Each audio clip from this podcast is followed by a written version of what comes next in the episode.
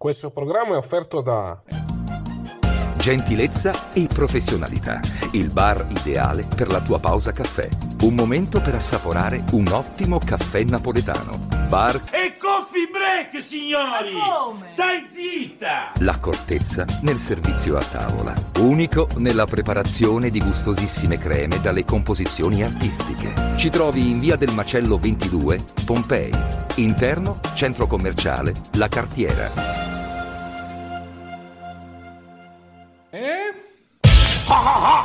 Ridere! Bello, bello! WineLivery.com Vini, birre drink a casa tua subito, consegna in 30 minuti alla temperatura ideale direttamente dal produttore, così risparmi. WineLivery.com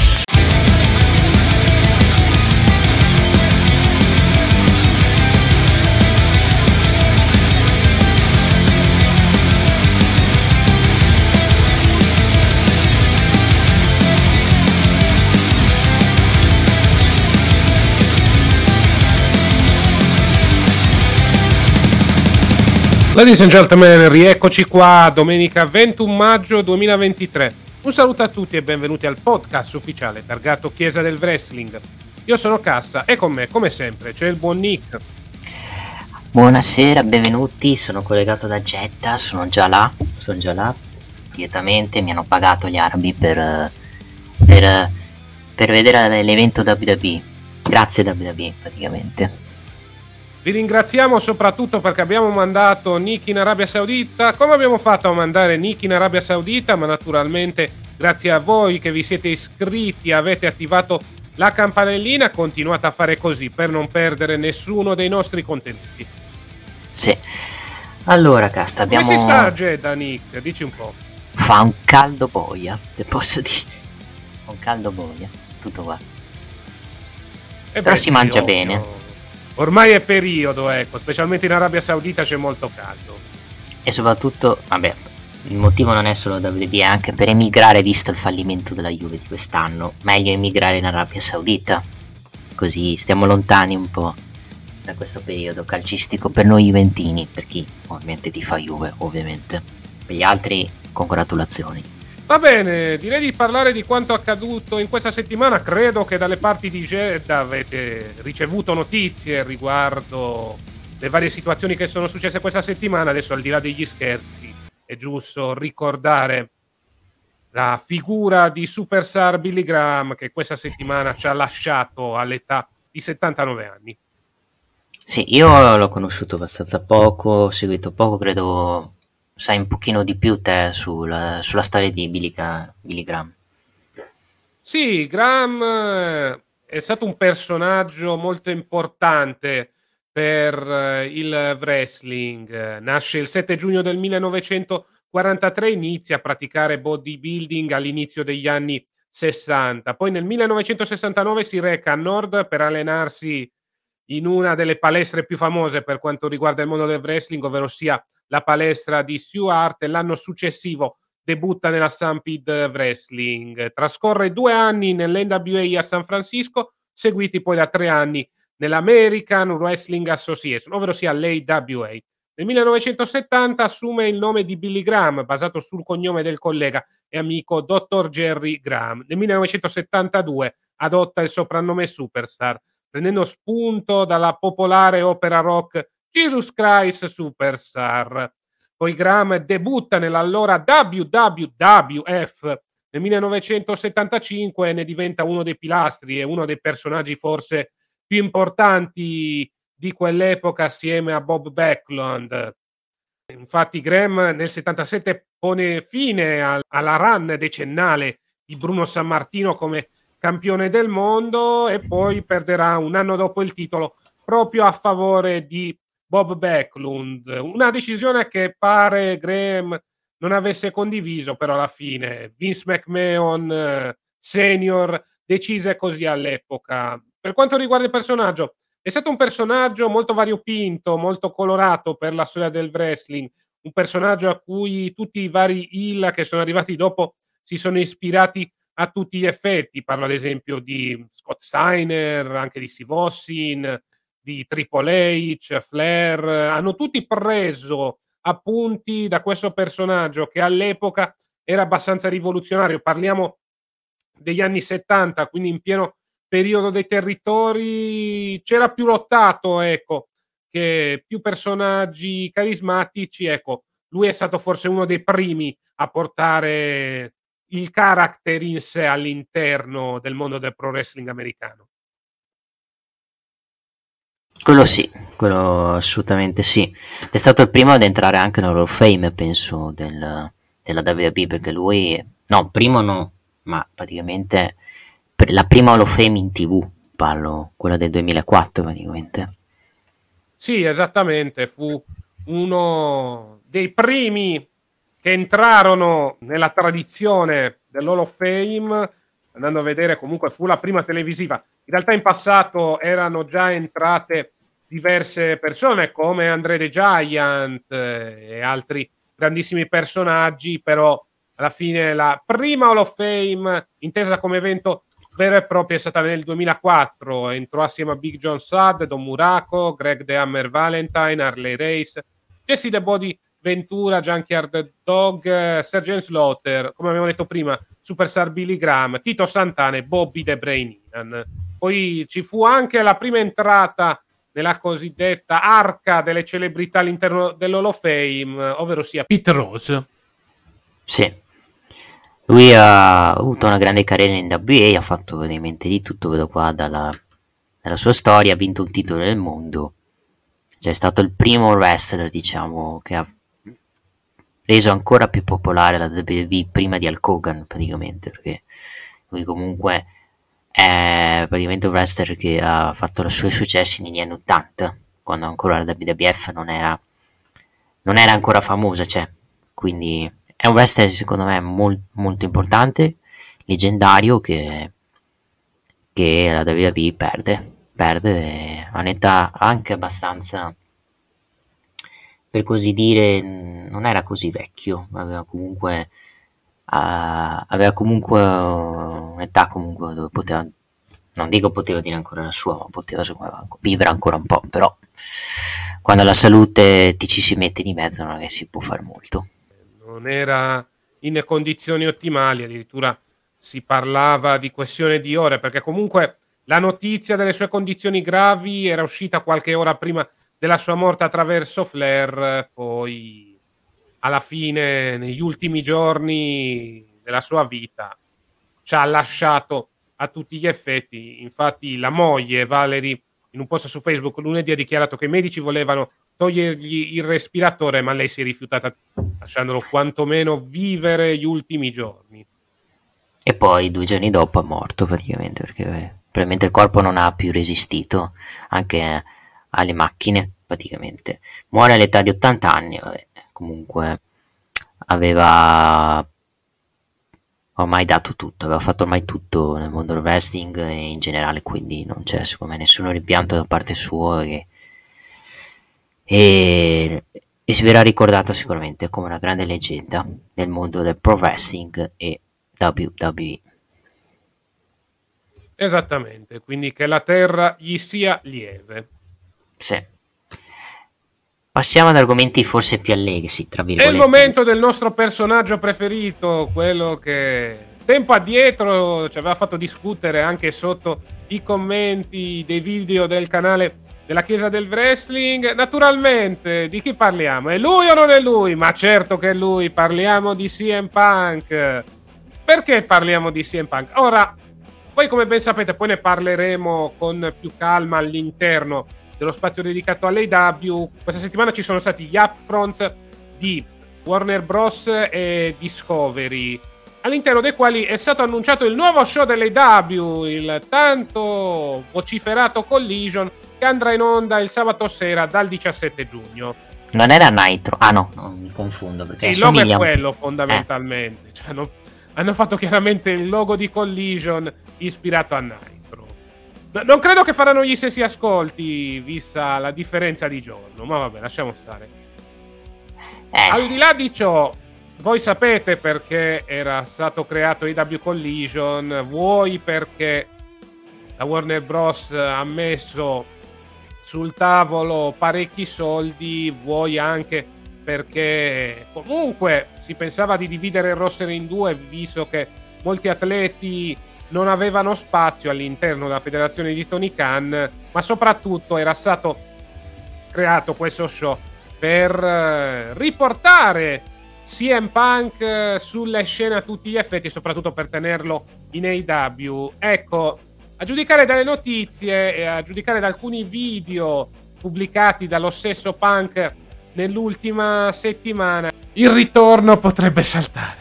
Sì, perché Spunk pare abbia fatto delle richieste, cioè lui si aspettava, da quello che ho capito, il ritorno del suo di Ace Steel praticamente, del suo cos'è manager, mentor, cioè. Era stato il suo mentore a tutti gli effetti, visto che era stato quello che lo aveva allenato quando aveva iniziato ad entrare nel mondo del wrestling. Un Ace Steel su cui sono uscite diverse voci, si parlava addirittura di un Ace Steel braccio destro del booking team di Tony Khan, di un Ace Steel che aveva ripreso il suo posto da dirigente, voci che poi sono state smentite, insomma c'è stato parecchio caos riguardo a queste due figure, ovvero sia CM Punk e Ace Steel questa settimana, più che altro con il possibile ritorno saltato, naturalmente parliamo di indiscrezioni, poi tutto può succedere, credo che la verità la avremo il 17 giugno. Diciamo che alla fine Tony Khan e anche Warner Bros. Discovery, per carità, si sono spesi per dare un ulteriore show alla AW, però dal punto di vista della situazione punk si sono spesi per nulla. Si sono messi praticamente a 90 pur di farlo tornare, cioè, praticamente, cioè, cosa ti fa anche capire la situazione per cui CM Punk ha il coltello nella parte del manico a favore suo, perché comunque se la LW si mette a disposizione anche facendoti un secondo show per quanto ci sia la questione di Discovery che ti ha dato un sacco di soldi eccetera eccetera vuol dire che ancora ci tengono a te nonostante i disastri che hai fatto. Detto ciò se lui si aspettava il ritorno di Ace Steel dopo quei disastri che ha fatto con l'Elite verrebbe da dire povero illuso cioè cosa ti aspettassi che Tony Khan ti dicesse sì ti diamo anche Steel cioè ok che Tony Khan già ti ha, ti ha offerto praticamente lo show, cioè ti ha offerto la, eh, di essere il punto a vedere dello show, ma chiedere anche di far entrare uno che ha creato casini, anche no, sinceramente.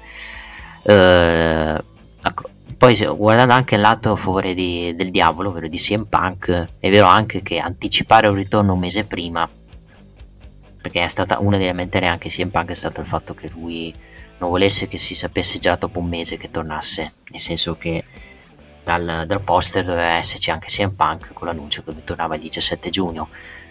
Lui non voleva che si sapesse sta cosa, non voleva che si spoilerasse e infatti è stato anche uno dei motivi delle, delle lamentele, oltre al fatto che Ace Steel non sia stato eh, ripreso da parte dei W.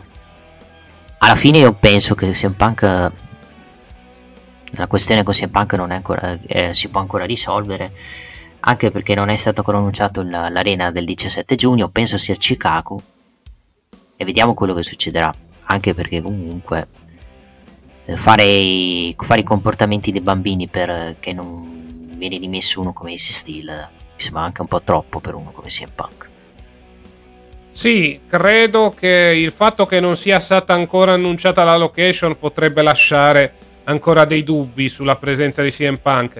L'impressione è che comunque AW Collision dovrebbe andare in onda con la sua cosiddetta series premiere in quel di Chicago.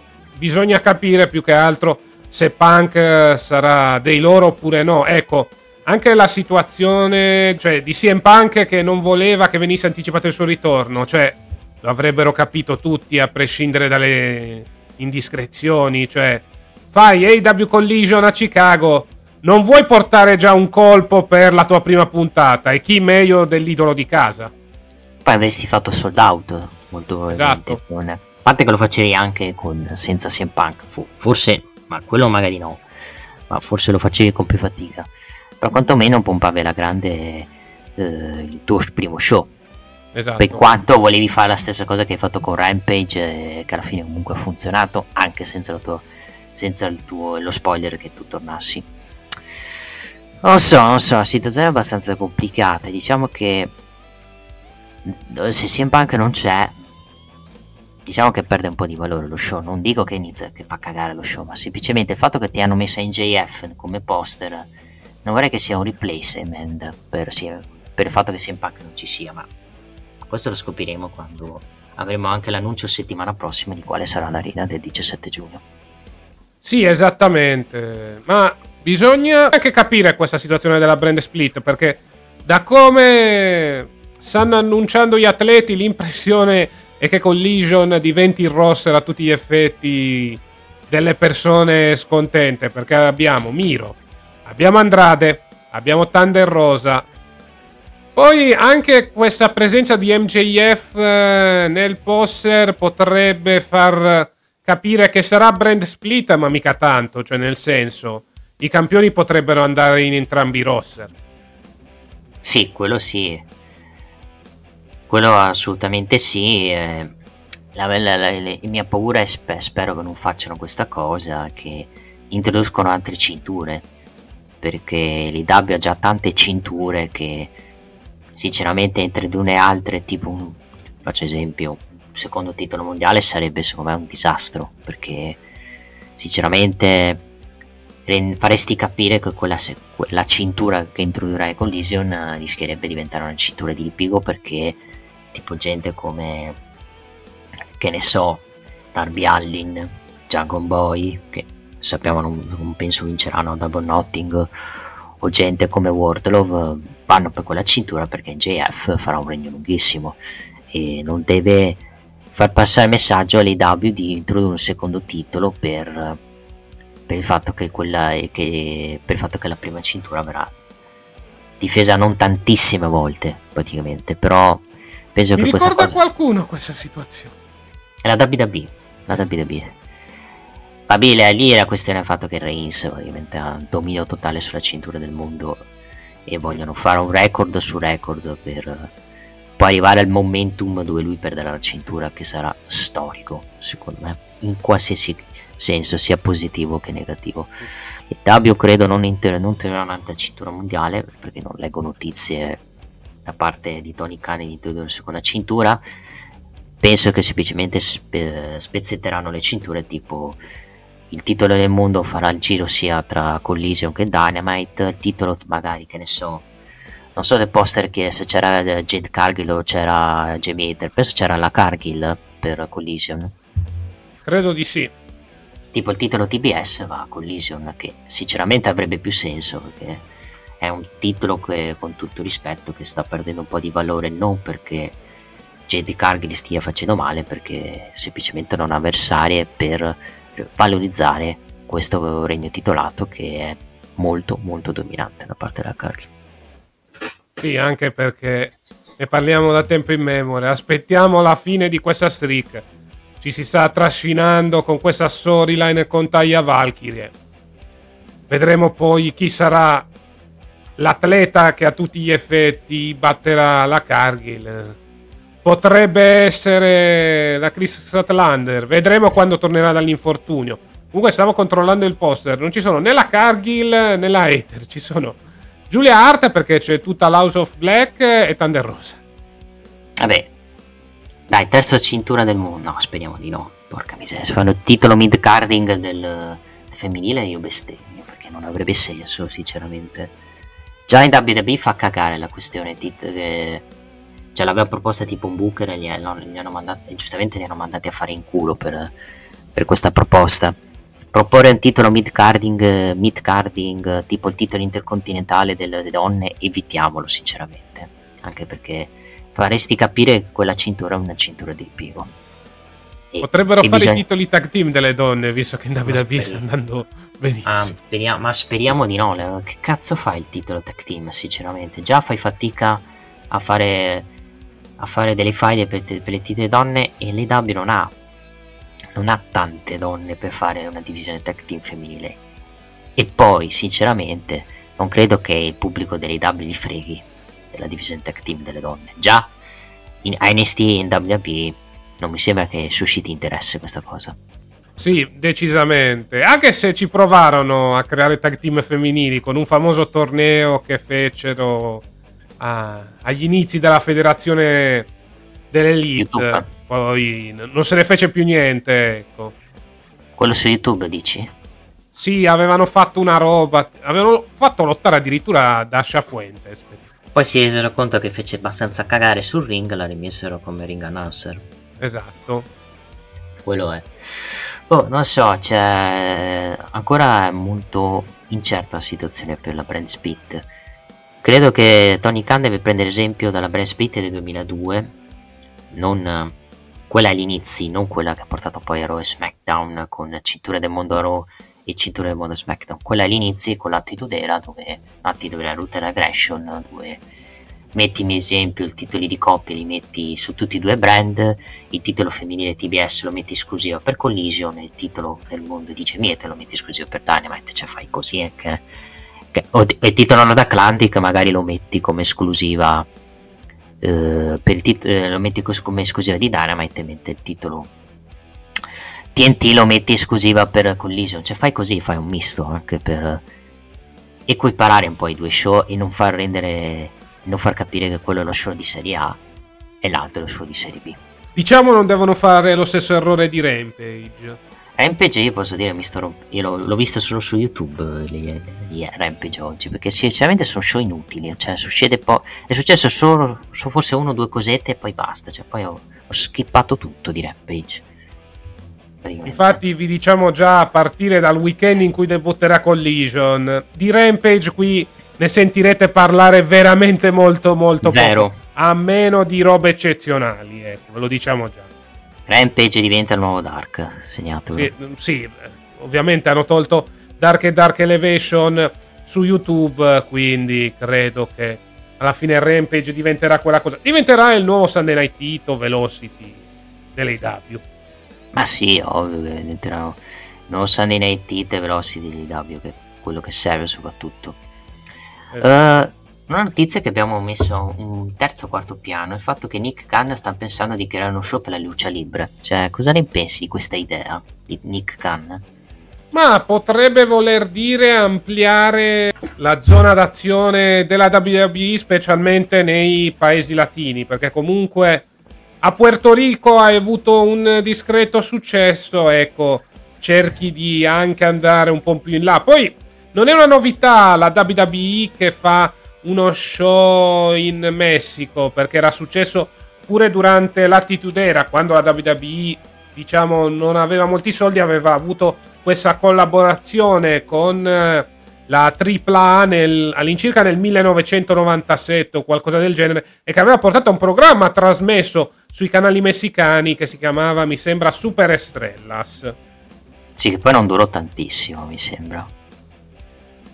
No, non eh, durò moltissimo. Ora non mi ricordo perfettamente la durata del programma, però mi ricordavo che c'era stata questa collaborazione all'incirca nel 1997 che aveva portato anche a incontri in uh, pay per view. Comunque non mi, mi sa non si chiamava Super Estrella, si chiamava Super Astros, se mi ricordo bene. Ah, okay. Perché tra l'altro questi luciador apparivano anche come fondamentalmente riempitivi, specialmente quando Raw passò a due ore con Royce War e Warzone, praticamente loro facevano da intermezzo e soprattutto in mezzo a quegli incontri c'erano interviste ai vari atleti. Diciamo che, ripeto ancora una volta, fungevano da riempitivo per permettere di far rifiatare il pubblico a tutti gli effetti. O può essere magari che l'idea di Nick Khan è fare NST in Messico. Cioè, fatto perché poi quest'anno dovrebbe, teoricamente, dovrebbe ritornare NST Europe.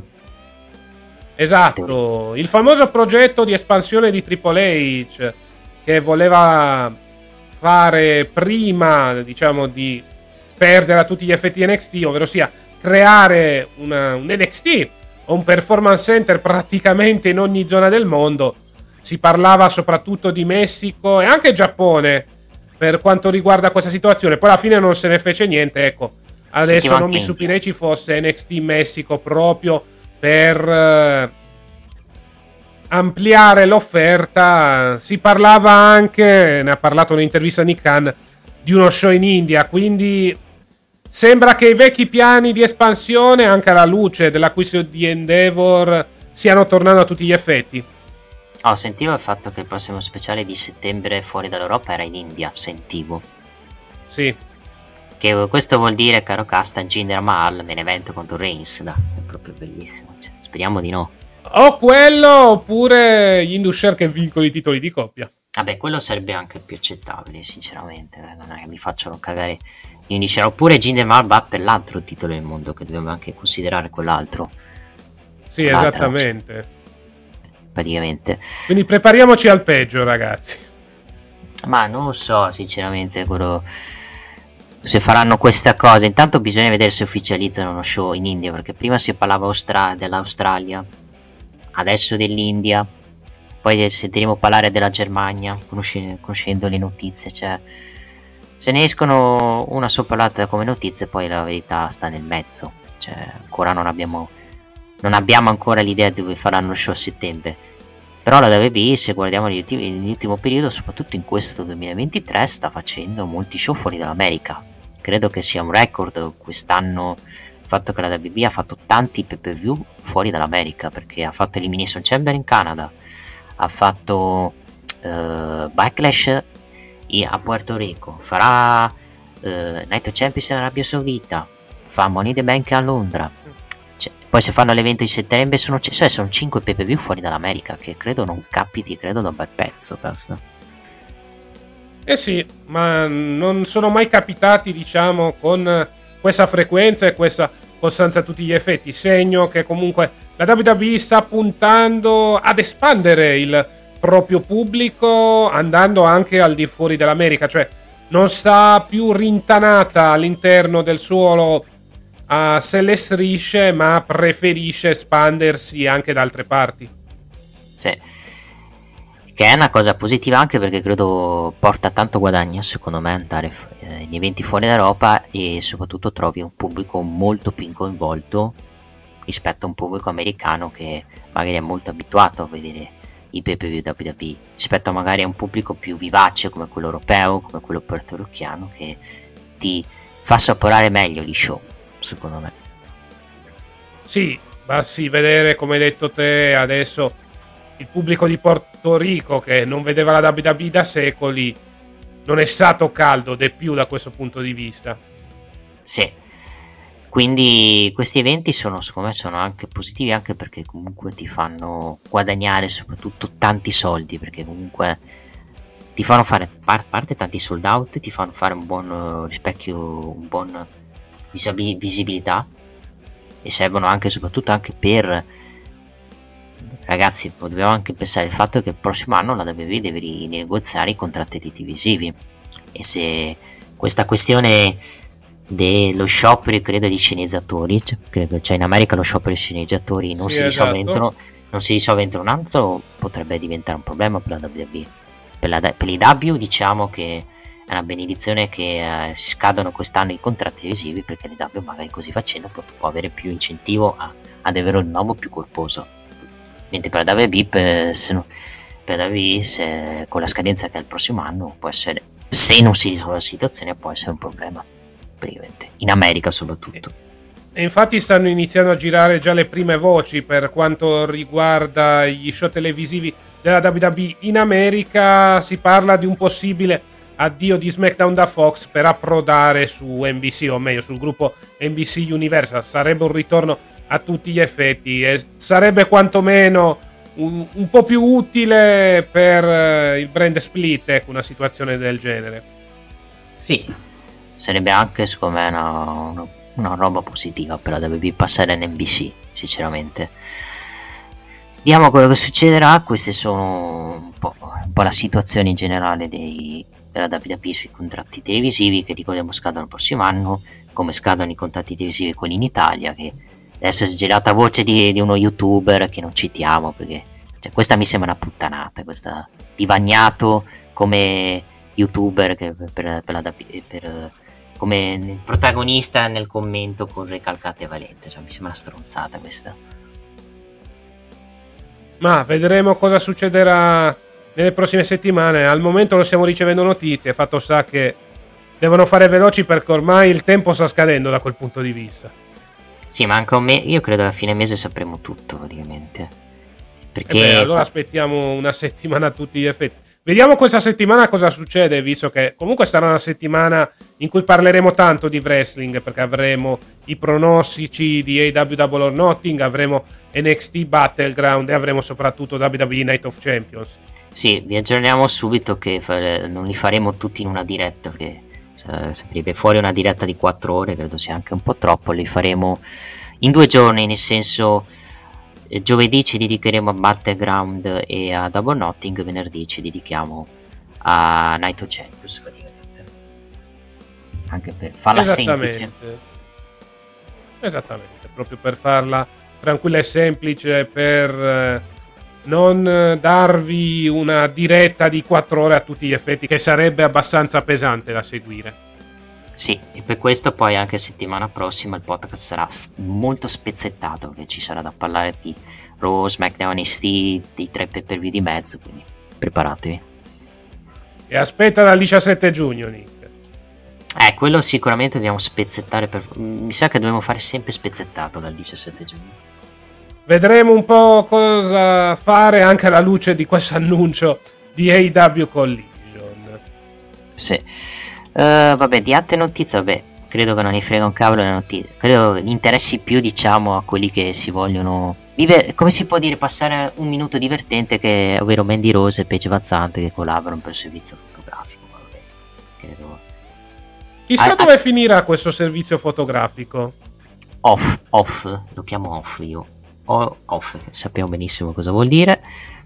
E poi vabbè basta, non ci sono poi altre notizie, sì, forse solite notizie su Randy Orton che praticamente uno dice che sì, i medici gli hanno detto che non ha l'ok per tornare lo, a lottare e altri dicono praticamente che lui che i medici gli hanno consigliato di ritirarsi, però finché non avremo dico, l'ufficialità che lui si ritira, aspetto prima di dire che si è ritirato.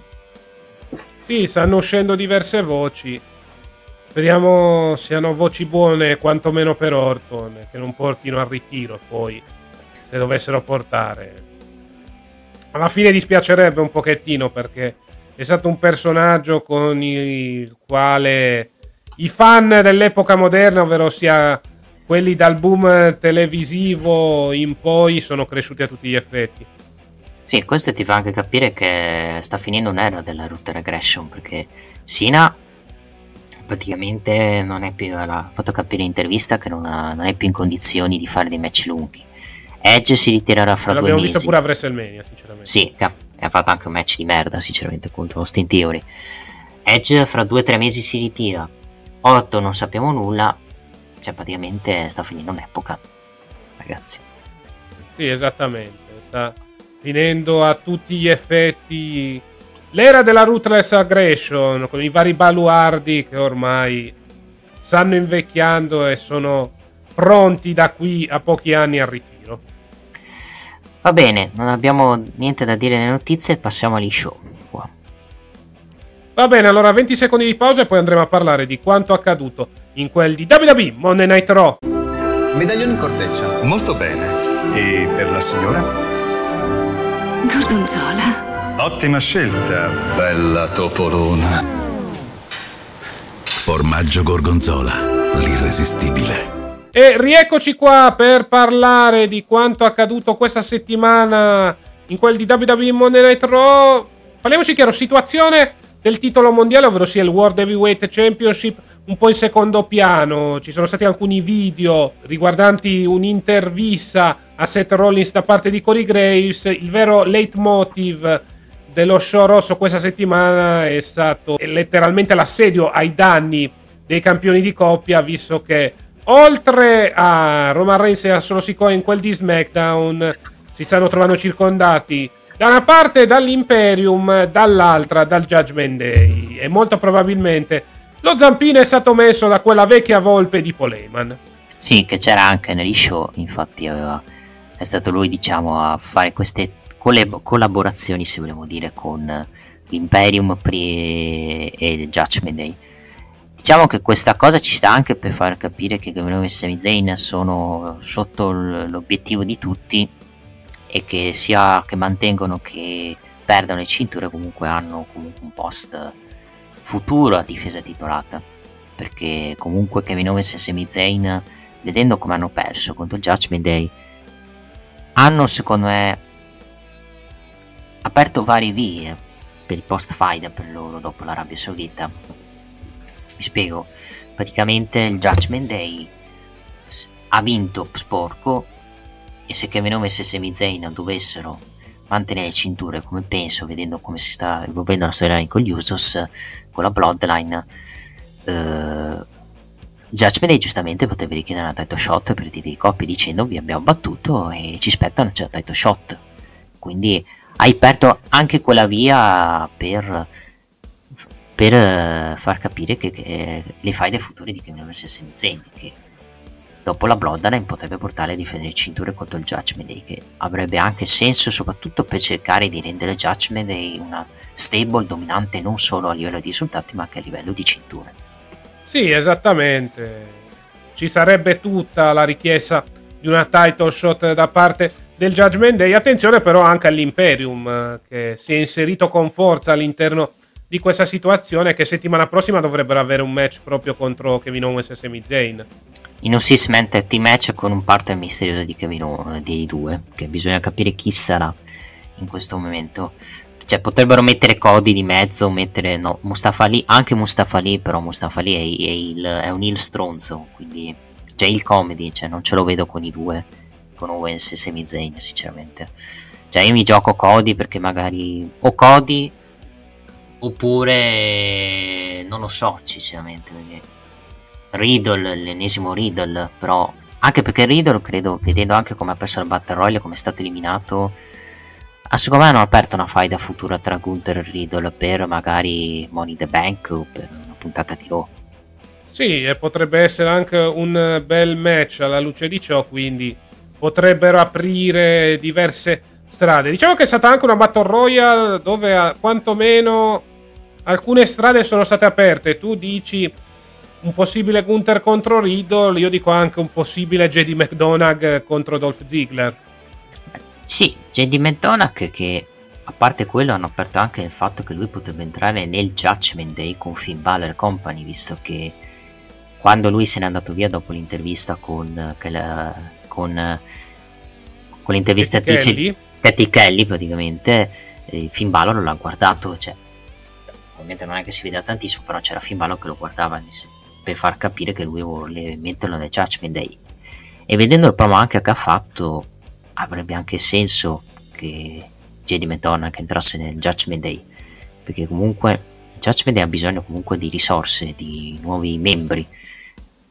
E JD McDonagh ci starebbe come cavoli merende perché comunque potresti sfruttare il fatto che lui è un allievo di Finn Balor, Finn Balor l'ha voluto e lo fai entrare in pochi minuti anche per pusharlo e per renderlo secondo me un mid card giusto per, per Judgment Day che avrebbe anche secondo me molto molto molto senso in, in, questo, periodo, in questo periodo e anche per far crescere Jenny McDonagh che, che, se non lo fa inserire in una stable credo rischia di finire negli sticazzi in giro due o tre settimane. Quantomeno dei piani per JD McDonagh eh, sembrano esserci vediamo settimana prossima con Dolph Ziggler vediamo soprattutto l'evoluzione di questo rapporto con eh, il Judgment Day e Finn Balor. D'altronde l'occasione JD nel JD era abbastanza ghiotta e quindi hanno deciso di sfruttarla fino in fondo, anche per aiutare McDonagh che nel mid-carding eh, da solo rischierebbe di affondare anche con una certa facilità. In questo modo potresti anche metterlo in tag con Dominic e provare ad andare all'assalto di titoli di coppia, ecco, per fare un esempio. Anche con Finn Ballo potresti metterlo per dire maestro e allievo assieme che vincono i titoli esatto. di coppia. Cioè, che avreste avrebbe minimamente senso. Più che altro quello che mi sta piacendo un po' dei nuovi arrivati in NXT è che gli stanno, gli, stanno, gli stanno facendo fare promo di presentazione per far capire soprattutto chi sono e dove vengono soprattutto. Vabbè, Apollo Cruz non aveva bisogno perché comunque lo conoscono, però gli altri, il Dusher, Jerry Medonach, eh, poi ho visto anche ha fatto anche un promo credo su un'altra superstar adesso come ricordo cioè a parte a parte Odyssey Jones, comunque stanno cercando comunque di promuovere tutti i nuovi arrivati, cercando di renderli credibili. Poi bisogna capire, poi bisogna vedere qual è il loro scopo, è, dove vogliono arrivare con loro.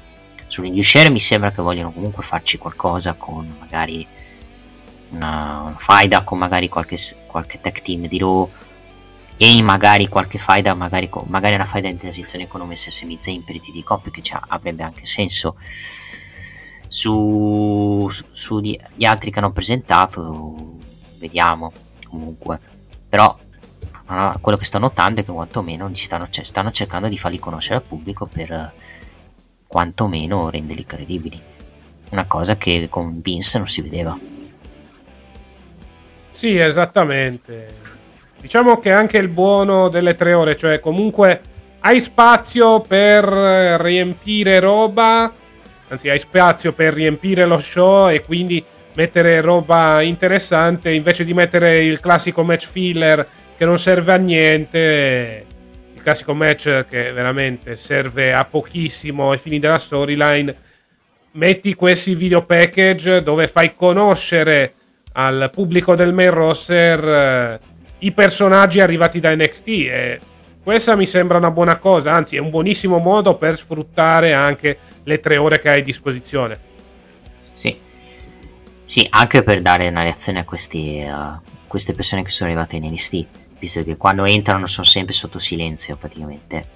Non che sinceramente ogni persona che debutta deve entrare con gli applausi, con, con una reazione, perché comunque quando debutta uno che non conosci, comunque ovvio che è una reazione in silenzio, quindi bisogna dar tempo e dar pazienza.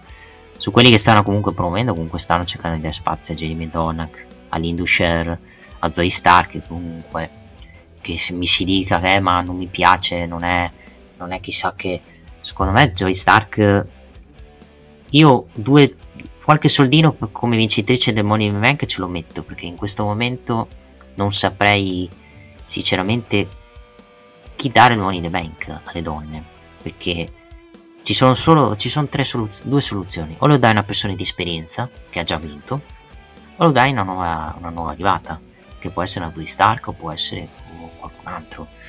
Perché in questo momento credo che il Money the Bank femminile sia quello più incerto per, per, da, da, per, diciamo, per dare a una, a una, donna in questo momento. E spero che Triple H impari, dagli, impari soprattutto dagli errori di Vince, uh, si faccia una una vincitrice Money the Bank con un regno lunghissimo da tentatrice valigetta e non con un regno che duri due giorni e già fra due giorni ci troviamo campionessa quella persona.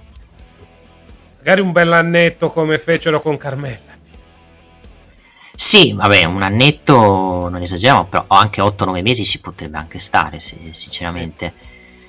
Quindi, non so, bisogna capire come vorranno sfruttare i Money the Bank io penso che Triple H vorrà sfruttarli a vecchia maniera, ovvero tutti e due eh, vincono la valigetta, fanno, fanno, li fanno attendere, magari li fanno anche difendere la valigetta, per cercare di rendere anche una cintura alla valigetta prima o poi dell'incasso, che una cosa che, non, che si è visto poche volte, forse solo con Seth Rollins, con Dopp Ziggler è stata resa una cintura la valigetta. Gli altri sono state proprio valigette sfruttate abbastanza male e, e non ne parliamo soprattutto di chi vinceva la valigetta veniva, iniziava a giocare a go-go abbiamo visto con, con molte superstars con Demi Sandow che poi non ha vinto nemmeno la cintura quindi ti fa capire un po' la situazione. Quantomeno dare importanza alle due valigette. Sì. Tornando un po' allo show, lo show comunque sono tre ore passate anche bene, non è stato un brutto show, anche in una situazione dove comunque hai Seth Rollins che sta facendo il film della Marvel, quindi esatto. per due settimane non lo vedremo e avrebbe senso piuttosto fare questi video package per Tra parte di Capitan America New World Order PS non eh. c'entra niente Hogan. Sì sì. Questo ti, ti fa anche capire che comunque se, se, chiamano gente come Rollins in questi film vuol dire che Rollins comunque sta diventando una persona importante anche al di fuori della WWE praticamente. E, ed senso, ha senso fare queste video package per promuovere comunque il match per la cintura del titolo del mondo piuttosto di fare niente praticamente E no, lo show comunque è anche buono perché comunque hai stai promuovendo le persone di NXT. C'è anche del buon lottato. Comunque Nakamura De Miz non, non è che mi sia dispiaciuto. Pensavo per una, ho pensato un attimo che De Miz vincesse pure il match. Poi, grazie a Dio, sono rinsaviti e hanno, avevano fatto vincere Nakamura perché comunque Nakamura è appena arrivato a Raw, farlo jobbare di nuovo credo sia sarebbe stato secondo me un crimine con tutto il rispetto poi per The Miz che non vince un match credo da, dai tempi pubblici praticamente. Più che altro secondo te ci sarà la coppia? probabilmente sì anche perché continuano a, fatto, a citare il fatto che The Miz vuole, vuole, vuole fare questa tech team eh, fanno continui segmenti comedy. Credo che al fine si rivela di, al, al match di coppia. E non escludo già settimana prossima visto che Nakamura ha, ha rotto ha discusso col Judgment Day e ha praticamente suggerito un tag team. E penso che il partner possa essere The Miz il partner Nakamura per il match col, col Judgment Day. Poi jobbano ma quello, quello è un altro discorso. Sì esattamente. Vedremo un po' cosa succederà. L'impressione che comunque possano essere messi assieme anche per aiutare Nakamura a crescere a questo punto di vista perché lo sappiamo da anni. Nakamura ha bisogno quantomeno di uno che parli inglese ad affiancarlo. Sì e The Miz sa parlare inglese non mi sembra un imbecille con, con tutto il rispetto.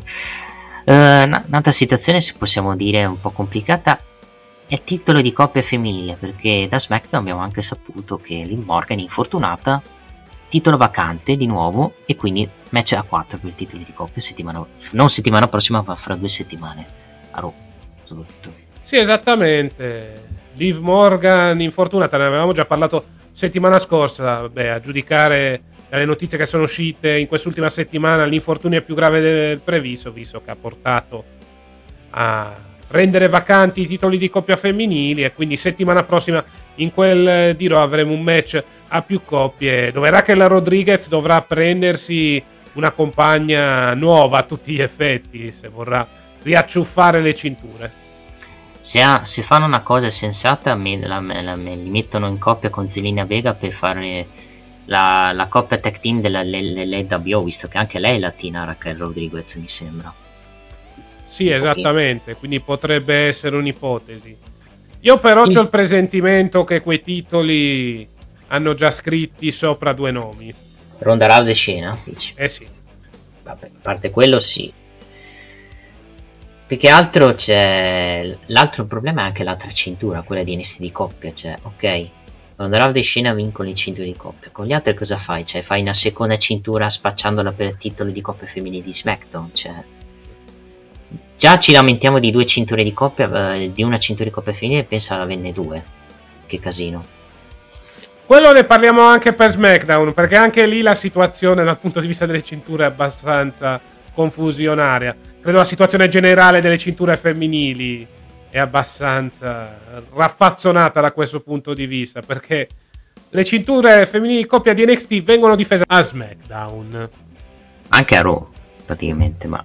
Sì, però sto dicendo quelle di NXT, cioè ah, quelle NXT, e vengono scusa. difese contro coppie di NXT. Sì, dalla Feroz e l'altra che è tornata dall'infortunio squosciati in 20 secondi per esatto. povere criste, cioè distrutte di bo- Vabbè, giustamente anche perché Vabbè. sinceramente non, non mi sono mai piaciute le due.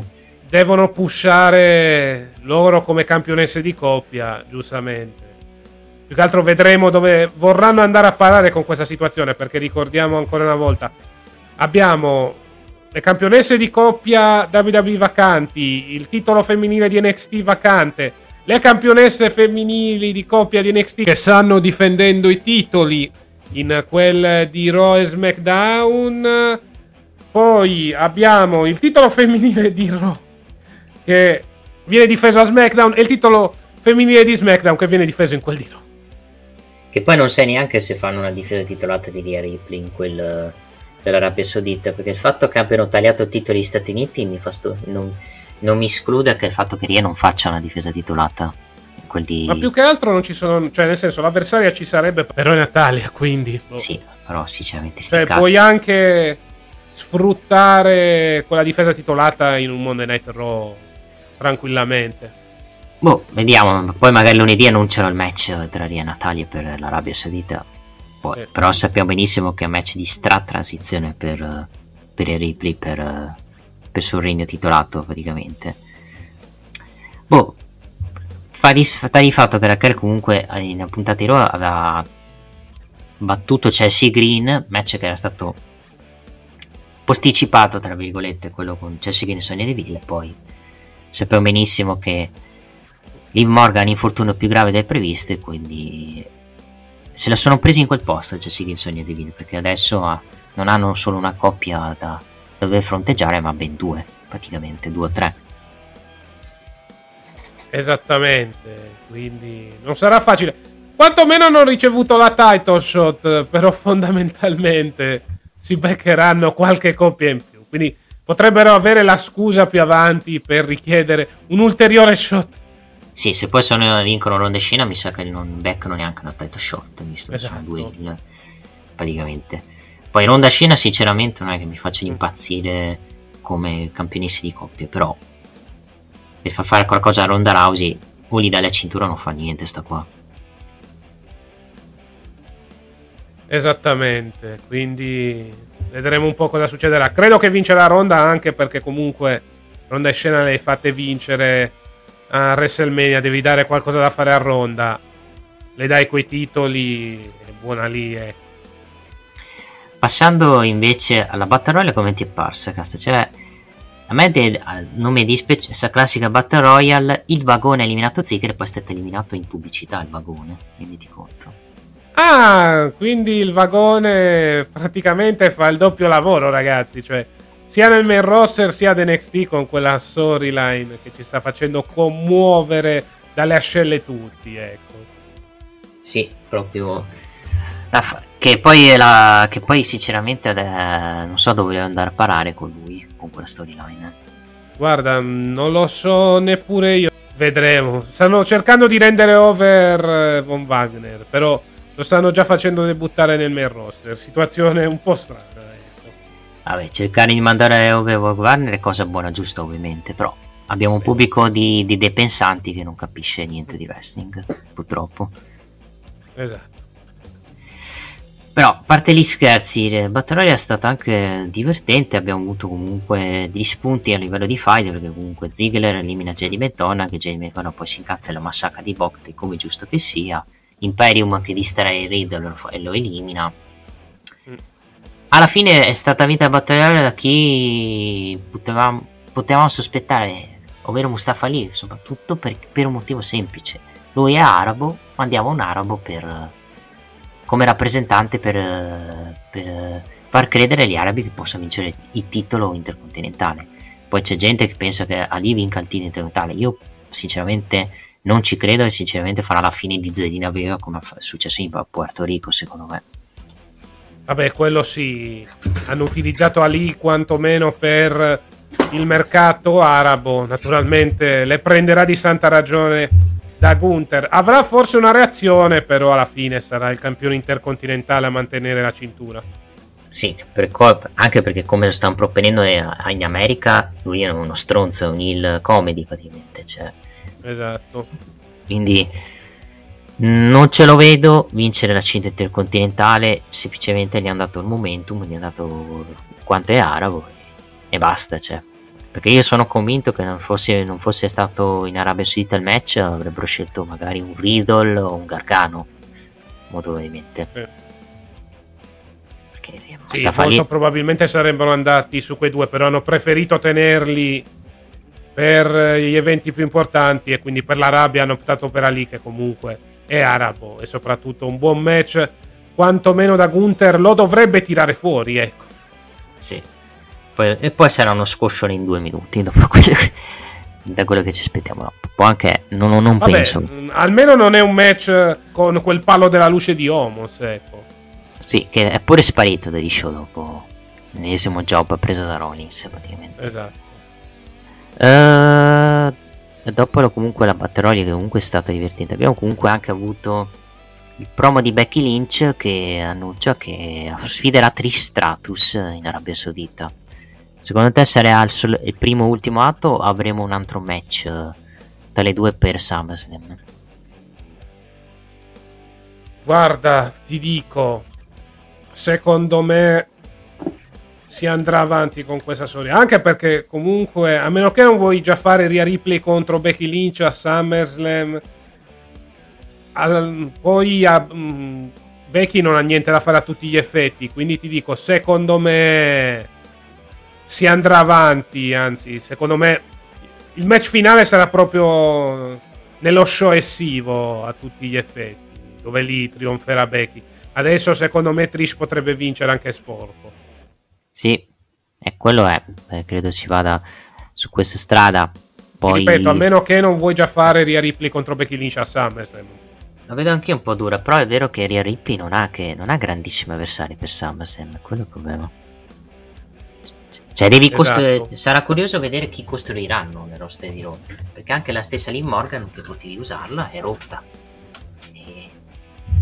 Bisogna vedere quanto è rotta, perché magari è rotta per un, per, per un mese e poi torna in tempo, però l'alternativa che era la Liv Morgan che ti poteva tapparti, tapparti i buchi si è rotta e adesso la WWE deve fare due cose. O costruisce qualcuno di nuovo per mandarla come purtroppo vittima sacrificale di Rhea Ripley o, mandi, o cambi i piani, Becky vince la faida già in Arabia Saudita e facciamo il match in SummerSlam perché non ci sono soluzioni. E questo paga il fatto che la WWE sta veramente facendo fatica a costruire dei top face, a parte Bianca Belair e Becky nella divisione femminile. Sì, fondamentalmente fanno molta fatica, anche perché la maggior parte sono tutte heel, anche col turno di Asuka le cattive sono in netta maggioranza rispetto alle buone. Sì. No, sentivo anche voci che Bianca potrebbe girare heel dopo SummerSlam, magari perché sinceramente mi ha rotto un po' le palle da face, sinceramente. Sarebbe pure l'ora, più che altro vediamo la face eh, che potrebbe detronizzarla da quel punto di vista. Che comunque l'impressione è che se turni heel a Bianca c'è un motivo, ovvero sia farle tenere la cintura, però poi farla vincere a quella che sarà il prossimo volto della divisione femminile a tutti gli effetti. E sai che temo sia Raquel? Se... Già Può Raquel fa... Già, già fa cagare da face. Sinceramente non mi sembra ancora pronta come volto. Cioè deve ancora molto crescere a livello lottato e anche a livello di carisma, secondo me. Comunque, Becky e Trish si affrontano a, a Night of Champions. eh, e settimana prossima avremo anche la firma del contratto tra i due per ufficializzare il match. Poi il promo di Ripley che, che su- con Natalia gli chiede Nata- di Ripley dice che Natalia ha una carriera impressionante, ma non c'è nessun, ma non c'è ness- nessun, ma dice Natalia. Natalia dice che la campionessa è la più dominante in giro, ma manca di rispetto a tutte e non può permettervelo. Ripley le dice che se dice che lo ha fatto per Dana Brooke mente a se stessa, sa benissimo che vuole solo essere sul ring con lei per tornare rilevante. P- prego, missione compiuta, ma se ne interromperà di nuovo la fine della sua carriera, praticamente. Cioè, fa anche capire che ovviamente a Natalia ne frega un cazzo degli altri, che ha senso nella storia soprattutto, perché, perché dovrebbe interessare a Natalia di Dana Brooke, con tutto rispetto. Ma vabbè, lasciamo stare quella situazione. Fondamentalmente Natalia vuole la shot al titolo, però hanno messo in mezzo Dana Brooke. Anche per dare qualcosa alla povera Dana Brooke. Sì, che è una job per uh, tutto il rispetto. Esatto. Mi hanno dato un po' di visibilità, per, per, per un. Visto, visto che poveraccia quando ha chiesto il saluto al bambino, il bambino l'ha evitata. Vabbè, quella è stata anche un po' una sfortuna, secondo me. Sì. Poi Must- Mustafa lì incontra e si batte con la Academy che aveva perso il match in precedenza e si scambiano e poi si scambia una stretta di mano amichevole con Gunther dicendo Esatto. che prometterà di batterlo da posi- con la sua possibilità il buon Gunther praticamente quindi prepariamoci alla distruzione di Ali quindi dall'Arabia Saudita Quello Sarà. lo sapevamo già. Ancora Sever Woods e Dominic Mysterio. Quando ho visto l'annuncio ho detto basta, ancora. L'ho già visto la scorsa settimana. Cioè, qui questo mi sembra un booking di Vince, questo match. Devono fare match in questo modo. Alla fine bisogna riempire le tre ore, come ho detto prima. O lo fai con i video package o anche con questi match ripetitivi. La domanda è cosa vogliono fare con eh, Dominic Mysterio? Cioè, andiamo in faida con il New Day, con uh, Kofi Kingston che tornerà, oppure Oppure non lo so, cioè, semplicemente Dom- su Dominic in questo momento non sanno cosa farci fare. Cioè, finita la faida con, con Re Mysterio, a parte i fischi, la roba al microfono con i fischi al pubblico, in questo momento non, abb- non sanno al momento cosa li fare, fargli fare a Dominic. Più che altro il problema è che l'hanno diviso dal padre che è in quel di SmackDown. Per carità, molti stanno facendo la spola tra Raw e SmackDown, ma per via dei titoli. Non saprei cosa far fare a tutti gli effetti a Dominic Mysterio. Cioè, continuiamo questa storyline con Sever Woods. Magari quando ritorna Kingston fanno il tag team tipo, non so, Finn Balor, JD McDonagh o Damien Priest e Dominic Mysterio contro il New Day. Con magari Biggie che ritorna, se Biggie è in condizioni soprattutto, visto che non si sa niente di Biggie in questo momento. Eh, eh, purtroppo è relegato in questo buco cioè, Dominic Mysterio. È, in, è una classica nera faida in cui non sanno cosa fare, gli fanno fare questi match per eh, prendere esperienza, che è quello soprattutto che serve a uno come Dominic che a livello lottato sta migliorando ma deve ancora crescere secondo me. Esatto. Io sono anche nell'idea che quando splitteranno il Judgment Day sarà più Ray Ripley a girare face che Dominic. Secondo me Dominic con questo personaggio deve rimanere heel. Ma più semplicemente- che altro sarà Ria Ripley che li manderà a cagare, che sia face o heel. Sì, penso che sarà lì a mandare a cagare Dominic facendolo poi piangere e rendendolo un crybaby secondo me come heel. Può Che essere, avrebbe, sì. che avrebbe anche senso secondo me, anche per un personaggio come, come Dominic Mysterio. Il finale del match lasciamo perdere due pugnetti e poi Woods perde come un imbecille, cioè bellissimo finale, proprio top ragazzi, due pugnetti è morto praticamente. E passiamo all'Indusher che squascia due jobber, vabbè. Ok, Gindemal come manager ci sta, anche perché più, meno stanno, più sta lontano su ring meglio è. Più che altro comunque stanno dando tanti, gli hanno dato tanti minuti a microfono per promuovere l'Indusher, il buon Ginder. E beh sì, naturalmente serve rimpinguare la categoria tag, eh, siccome i Nusher fanno parte di un mercato ancora da esplorare. Sembra strano dirlo dopo che ci siamo sopportati un regno di Jinder Mahal da campione WWE, ma è ancora un territorio da esplorare a tutti gli effetti, quello dell'India con la federazione di Stanford, cercano di pusharli di, di Raffa. Sì. Anche per eh, cresce- far crescere la divisione tech team, che ci sta. Esatto. E Beh, poi eh, fondamentalmente hanno il fisico giusto per essere un pericolo per i campioni di coppia. Le promo di Cody, Cody praticamente inizia dicendo che qui si tenne il primo Starkid e c'era rispetto ai tempi, non come Lesnar che infatti non è qui. Racconta la sua storia dello scorpione e della rana e nella natura di Lesnar era cacciare. Ma come sta la sua faccia? Se si guarda allo specchio vede Leone, il cacciatore, ma anche un occhio nero e dei punti su una cicatrice e glieli ha fatti lui. Ha messo in riga il più grande bullo della WWE e lo rifarà volentieri a Night of Champions. Lesnar è al top, è stato al top perché è meglio del 99,9% dei versi che ci sono. Qui un po' un piccolo seppellimento del roster, qui di Cody che poteva evitare, ma Backlash non è stato migliore di lui. Può dire che ha avuto fortuna, ma l'ha battuto con una mossa di wrestling, ovvero vabbè, con roll up, e lo detto anche se avesse vinto in 20 secondi.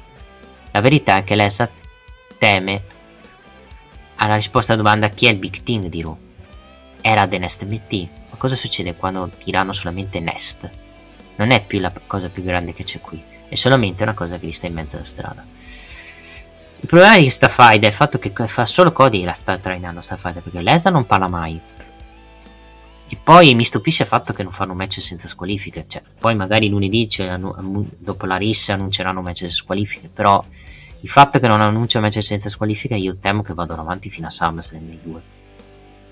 Ma può anche essere un'ipotesi, potrebbe finire in massacro. Il fatto che non abbiano annunciato il eh, match con la stipulazione potrebbe far pensare che finisce in no contest, tipo con Lesnar che fin da subito massacra Roz e poi Roz eh, che ritorna a SummerSlam per prendersi la sua vendetta. L'impressione potrebbe essere quella a tutti gli effetti, perché come hai detto te, è una faida che sta vivendo un periodo di stallo con Lesnar che si fa vedere una volta sì e 10 no e che deve andare avanti con i promo di Cody.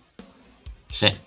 Poi dovranno spiegare il motivo per cui ha attaccato Cody Brock Lesnar. Perché siamo ancora da due mesi che mi sta spiegando il motivo. Eh. Cioè, e ancora non, non c'è risposta. Io temo che Jobby Cody uh, contro Lesnar, magari in maniera sporca per fare il terzo anche per andare sull'1. Però spero di sbagliarmi. Poi nei backstage Zoe Stark parla a Nicky Cross che sembra persa nei suoi pensieri. Candy se lei va a difenderla. Sta chiede dove sia la sua strana famiglia e questa basta darsi l'appuntamento match per settimana prossima. Quindi stanno ancora riprendendo la questione con Candice e, e Nicky Cross. Vediamo dove la porteranno. Ovviamente Zo- eh, Cody, Ca- Candice Jobba settimana prossima con Zoe Stark. Ci sta anche secondo me. Nel match di Raquel Rodriguez che, scuola, che batte Chelsea lasciamo perdere. Un match do- stradominato. L'highlights è Ronda che massacra di botte Raquel Rodriguez. Dando diciamo. Mirando diciamo il titolo di coppie femminili. Praticamente. Esattamente. Poi sappiamo cosa è successo in quel di SmackDown. Sì. Nel backstage Gunther stringe la mano a Po- Paul Heyman e, se- e se ne va e Heyman dice chiama a telefono Roman Reigns. Poi c'è l'intervista di, di Grace Rollins eh, che, eh, che andiamo a dire di lasciar perdere, un promo poi di Apollo Cruz in generale e poi il main event. Judgment Day contro Kevin Owens e Sami Zayn, match anche abbastanza convergente. Sami Zayn e Kevin Owens dovevano prima fronteggiare eh, dalle interferenze di prima di Dominic e di Rhea Ripley e poi del, di Imperium che è stata poi la causa della sconfitta di, Ow- di Owens e Sami Zayn con poi il coup de grâce da parte di Finn Balor che consente la vittoria da parte di Judgment Day in maniera pulita in un match non titolato così da magari questo job fa ricordare che i due possono avere una title shot per i titoli di coppia e chi lo sa vedremo poi cosa succederà la settimana prossima nel six man team match contro l'Imperium e chi sarà il tag team soprattutto Esattamente. Quindi vedremo un po' chi sarà il terzo uomo di Sami Zayn e Kevin Owens. Per il momento, però, come ho detto, il leitmotiv della puntata è stato rappresentato dai due campioni di coppia che praticamente sono circondati in quel di Raw almeno per le prossime settimane. Oltre naturalmente ad avere la faida principale in quel di SmackDown contro Roman Reigns e solo sì qua, match che vedremo per i titoli di coppia in quel di Night of Champions. Ok, diamo, direi di chiudere qua con Raw, diamo prima gli appuntamenti su D-Max e Company di Raw, soprattutto. Esattamente, potete vedere Raw live su Discovery Plus nella notte tra lunedì e martedì, poi il venerdì viene uploadata la versione in italiano, il lunedì alle 23.15 con 7 giorni di ritardo la trasmissione in tv su D-Max, canale 52 del digitale terrestre, 170 di Sky e 28 di TV Sat. Ok, casta, passiamo al show giallo. Va bene, allora 20 secondi di pausa e poi andremo a parlare di quanto accaduto in quel di NXT. Gentilezza e professionalità. Il bar ideale per la tua pausa caffè. Un momento per assaporare un ottimo caffè napoletano. Bar E break, signori! Stai zitta! L'accortezza nel servizio a tavola. Unico nella preparazione di gustosissime creme dalle composizioni artistiche. Ci trovi in via del Macello 22, Pompei. Interno, centro commerciale, La Cartiera. E rieccoci qua, pronti per parlare di quanto accaduto in quel di WWE NXT, puntata dove è continuato il torneo valido per il titolo femminile vacante ed è continuata la storyline che ci porterà al match di Battleground, ovvero sia il match valido per il titolo mondiale tra Braun Breaker e Carmelo Ace. Sì. Tu la puntata l'hai vista in live, scommetto, perché eri a fare la live con il nostro amico Fulvio che ha fatto la reaction. Come Sì, ho visto la puntata live, gli ho fatto un attimo compagnia dalla chat. Eh, Bisogna dire, è stata una puntata abbastanza tranquilla, non sono successe cose troppo degne di nota. In compenso abbiamo altre due qualificate per le semifinali a tutti gli effetti. Abbiamo avuto come opener Cora Jade contro Fallon Alley, vittoria da parte della Jade. Poi abbiamo avuto anche altri match. Abbiamo avuto altri match femminili, come ad esempio Kiana James che sconfigge Tia Hale, ma soprattutto Roxanne Perez che sconfigge Jessie Jane. Sì. E subito dopo viene praticamente distrutta da Gigi Dolin, naturalmente la perdente dell'incontro. Sì. No, la, la, la puntata è stata neanche maluccia. Highlights, I segmenti highlights sono quelli che mi sono piaciuti sono due. Ovvero ge, il buon Dragunov che viene massacrato di botte da, da Dijak nello scandinato per eh, far capire che lui soffre la, riesce a sopportare la sofferenza, il dolore. E questo ha portato poi all'annuncio per del loro match in un last man standing per Battleground, che si prevede insomma un gran massacro. E, e, soprattutto Tony D'Angelo che viene, arrestato, viene indagato dalla polizia dopo il, il presunto omicidi, credo, dei Pretty Deadly, penso. Che poi sono vivi, lasciamo perdere, ma quello è un altro discorso. Praticamente. E cioè, resto comunque, eh, per come stanno proppando Battleground, comunque stanno proppando comunque un, un, buono special. Perché comunque è uno special dove hai comunque tante incertezze. Perché anche per settimana prossima con, i, con le due semifinaliste possono andare da tutte le direzioni, secondo me. Sia con una finale Tiffany Stratton contro l'Aria Valkyria, sia con una, una finale Rosan Perez con la Jade.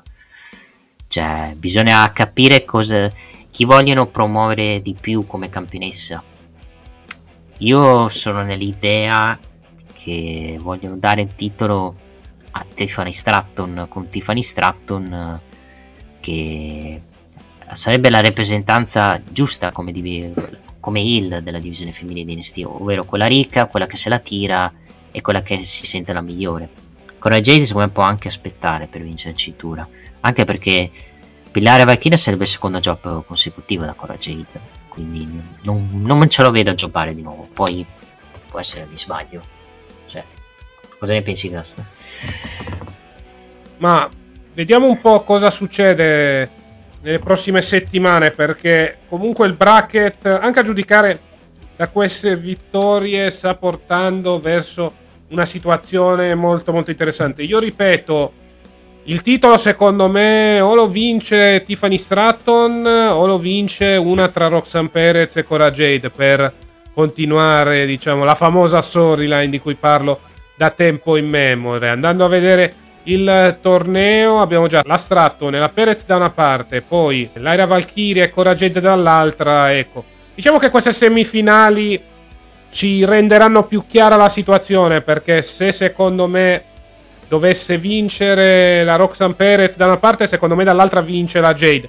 Se invece vince Tiffany Stratton, per me dall'altra vince l'Aria Valkyria. Bisogna vedere cosa hanno in mente, soprattutto a chi vogliono fare vincere il titolo. Credo che vincerà una Hill e sarà una tra la Jade e la Stratton, con la Perez outsider a tutti gli effetti, che potrebbe servire per continuare la storyline. Però vedremo un po' cosa succederà. Sì, questo ti fa anche capire che ti danno, stanno dando un sentimento di certezza che non c'era e che è positivo avere incertezza su chi possa vincere il torneo o no. Esatto. Praticamente. Poi sulle altre questioni di NST sto vedendo anche comunque delle buone costruzioni, praticamente. Anche la questione di ti- della quest- la questione soprattutto del titolo nordamericano perché comunque stanno mettendo in mezzo l'amicizia tra Wesley e Talebate eh, con eh, questione t- del titolo che questo secondo me poi porterà credo al turnil di Talebate perché dopo il segmento che ho visto che Wesley era indeciso se dare la title shot a Joe Gacy o a Talebate alla fine per evitare per fare il democristiano li ha date tutti e due la title shot praticamente esatto. quindi io penso che poi si vada in una strada dove Wesley mantiene, Talebet non la prende bene e gira il lo attacca e la rendono una fai da uno contro uno. Cioè Joe Gracie credo che sia palesemente quello che si prende il pin nel match di Matt Graham.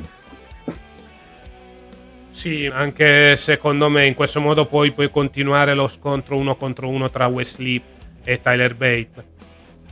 Sì, continui lo scontro, giri il Bate e Tyler Bate poi vince il titolo e fai finire questo regno troppo, troppo dominante da parte di Wesley, per quanto sia comunque mm. facendo secondo me un buonissimo regno. Eh, che lo promuovo secondo me sotto tutti i punti di vista anche per chi era Wesley prima di andare in singolo per questioni soprattutto fuori dal ring del suo compagno che era Zachary che è il compagno Zachary che ha, purtroppo per la compagna che gli ha che gli ha fatto gli è stato foto abbastanza bannabili la, gli ha fatto finire la carriera a povero Esatto. Cristo. Però bisogna Ah. dire che comunque si sta facendo valere all'interno di quel di NXT. Ormai realizza Open Challenge su Open Challenge, atte quantomeno a cementificare la qualità del titolo North American. Sì. Allora, i match allora Fallo contro Cora Jade normalissimo, niente di che vince Cora Jade per i problemi alla gamba di Lane, niente di che come match, sinceramente.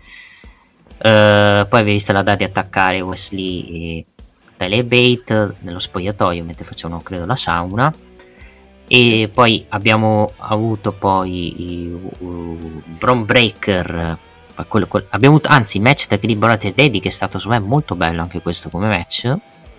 Con i Creed Brothers che vincono con Ivy Nile che attacca Ava. Quindi si andrà credo a un match uno contro uno con Ava. Ivy Nile. E, e un'altra cosa importante della puntata è anche il, vabbè, lo, show, lo show di Supernova Noandar. Che, dove non si sono menati però qua. Sì. Diciamo che è una caratteristica di tutti i talk show che sono nati ad NXT o escono da NXT. Praticamente non finiscono quasi mai in rissa da quel punto di vista. Vabbè, tranne il Grayson Waller Fett di venerdì che ha fatto cagare, ma quello è un altro discorso. Vabbè, quella è un'altra storia. Almeno, guarda, questa volta hanno tolto la parte dello schermo dedicata al suo faccione. Prendiamo un lato positivo da quel punto di vista. Ma quello era divertentissimo, dai. Vabbè, a parte che non se lo sarebbe cagato nessuno, insomma. Esatto, vabbè, ci poteva stare per il personaggio egocentrico di Grayson Waller, però hanno optato per una situazione di questo genere. La domanda che ci poniamo tutti, i Creed vinceranno i titoli do- se domenica, visto che sono i sfidanti di coppia? Ma vedremo. Va. Potresti dare i titoli ai Creed per poi lanciare una serie di match tra i Creed e i Gallas. Però, boh, la vedo un pochettino dura da questo punto di vista. Vediamo un attimo. Però potrebbero essere i favoriti per i titoli. I Creed. Cioè, perché comunque ormai sono rimasti lì, non li hai fatti nemmeno salire nel main roster gli dai titoli e inizi una serie di incontri con eh, i Gallas, quantomeno per caricare una divisione di coppia che comunque sta avendo diversi tag team eh, che stanno arrivando intorno al giro titolato, perché comunque hai Gallas, hai Creed Brothers, hai anche Tony D'Angelo e Sax, non dimentichiamoci di loro, hai la Diad quantomeno fino ad ottobre, quindi la gente c'è ecco, per costruire roba. Sì. Poi vediamo Tony D'Angelo che fine fa, se lo arrestano o no, praticamente. Esatto. si stanno scoprendo i suoi omicidi in storyline. Tornando invece a Carmelo Ace, che dopo cam- praticamente chiama Bron Breaker per un faccia a faccia uno contro uno. Arrivano Charlie Dempsey e Kulak che li sfidano un match di coppia e parte la rissa e poi più avanti avremo il match. Eh, poi nei ris- nel solito ris- ristorante dove Tony e Stack vanno a mangiare vediamo due poliziotti che chiedono la presenza di Donny in centrale per interrogarlo su su sue sospette attività illecite. Cioè, ecco, infatti qui stiamo scoprendo la mafia di Tony D'Angelo, praticamente. Vediamo dove si arriverà, praticamente. Eh, poi il Supernova Session con Van Damme, dove lo scozzese introduce Dragon Lee, inizia a prenderlo in giro sulla sua, vabbè, gli è stato un po', stato un po', un pochetto razzista il fatto che eh, non andava di, eh, ha usato cos'è il, il- il libro di per, per, per imparare lo spagnolo pensando che non parlasse spagnolo un po'. Cioè, ok, piccola gag ci sta. Vabbè, hanno fatto la gag, parliamo di un heel, quindi giocano su quella roba. Sul Sì. fatto che è straniero, ecco. Sì. E rendiamoci conto, Dragon Lee parla meglio in inglese di Noah Dharma. Vabbè, quello non è che ci vuole molto. Si intromette a un'altra frase che ricorda a Dark che da, contatto- da contratto la coppa deve essere difesa e non è lui a decidere dove, quando e con chi. Noah, Noah è costretto quindi ad accettare la sfida a Dragon Lee per, ba- per battere con una Maradona sfidando Fraser per settimana prossima per punirlo della sua intrusione. Quindi prepariamoci un bel match mentre i due. Tornando nel rifugio, Dijak troviamo Dragono sudato e pestato che se la ride dicendo a Dijak che non si è minimamente avvicinato a spezzarlo. Mi piace essere menato il buon, il buon Dragunov. E andiamo al match tra Carmelo Eloise e Trick Williams che battono Drew Gulak e Charlie Dempsey, match anche abbastanza buono. E poi a fine match Carmelo chiama Braun a mostrarsi, dove Braun lo fa, ma dal barbiere di fiducia, dove l'ex campione dice di aver scelto di fare, di fare un pit stop tattico prima di venire in arena, ma il posto non lo convince e non sente la stessa energia praticamente. Melo do, prova quindi ad andare a raggiungerlo nel posto, vediamo quello che succederà. Tia corre da Duke in cerca di sostegno per il suo match. Duke è distratto dal correggere i compiti e manco si, ricon- si ricorda del match della ragazza, ma cerca di tornare nella parte e raggiungere la ragazza. Kiana James contro Tia Hill.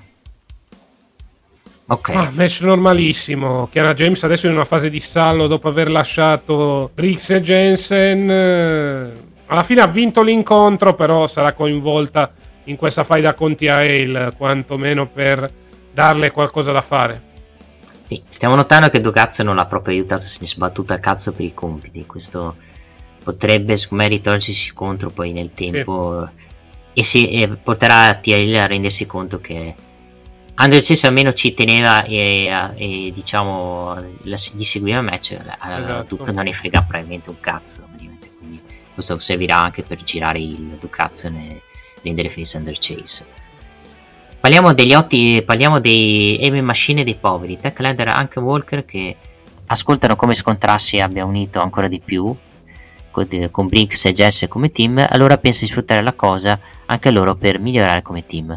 E settimana prossima avremo un match amichevole così, del botto tra i due. E fu così che splittarono a cazzo Briggs e Jess.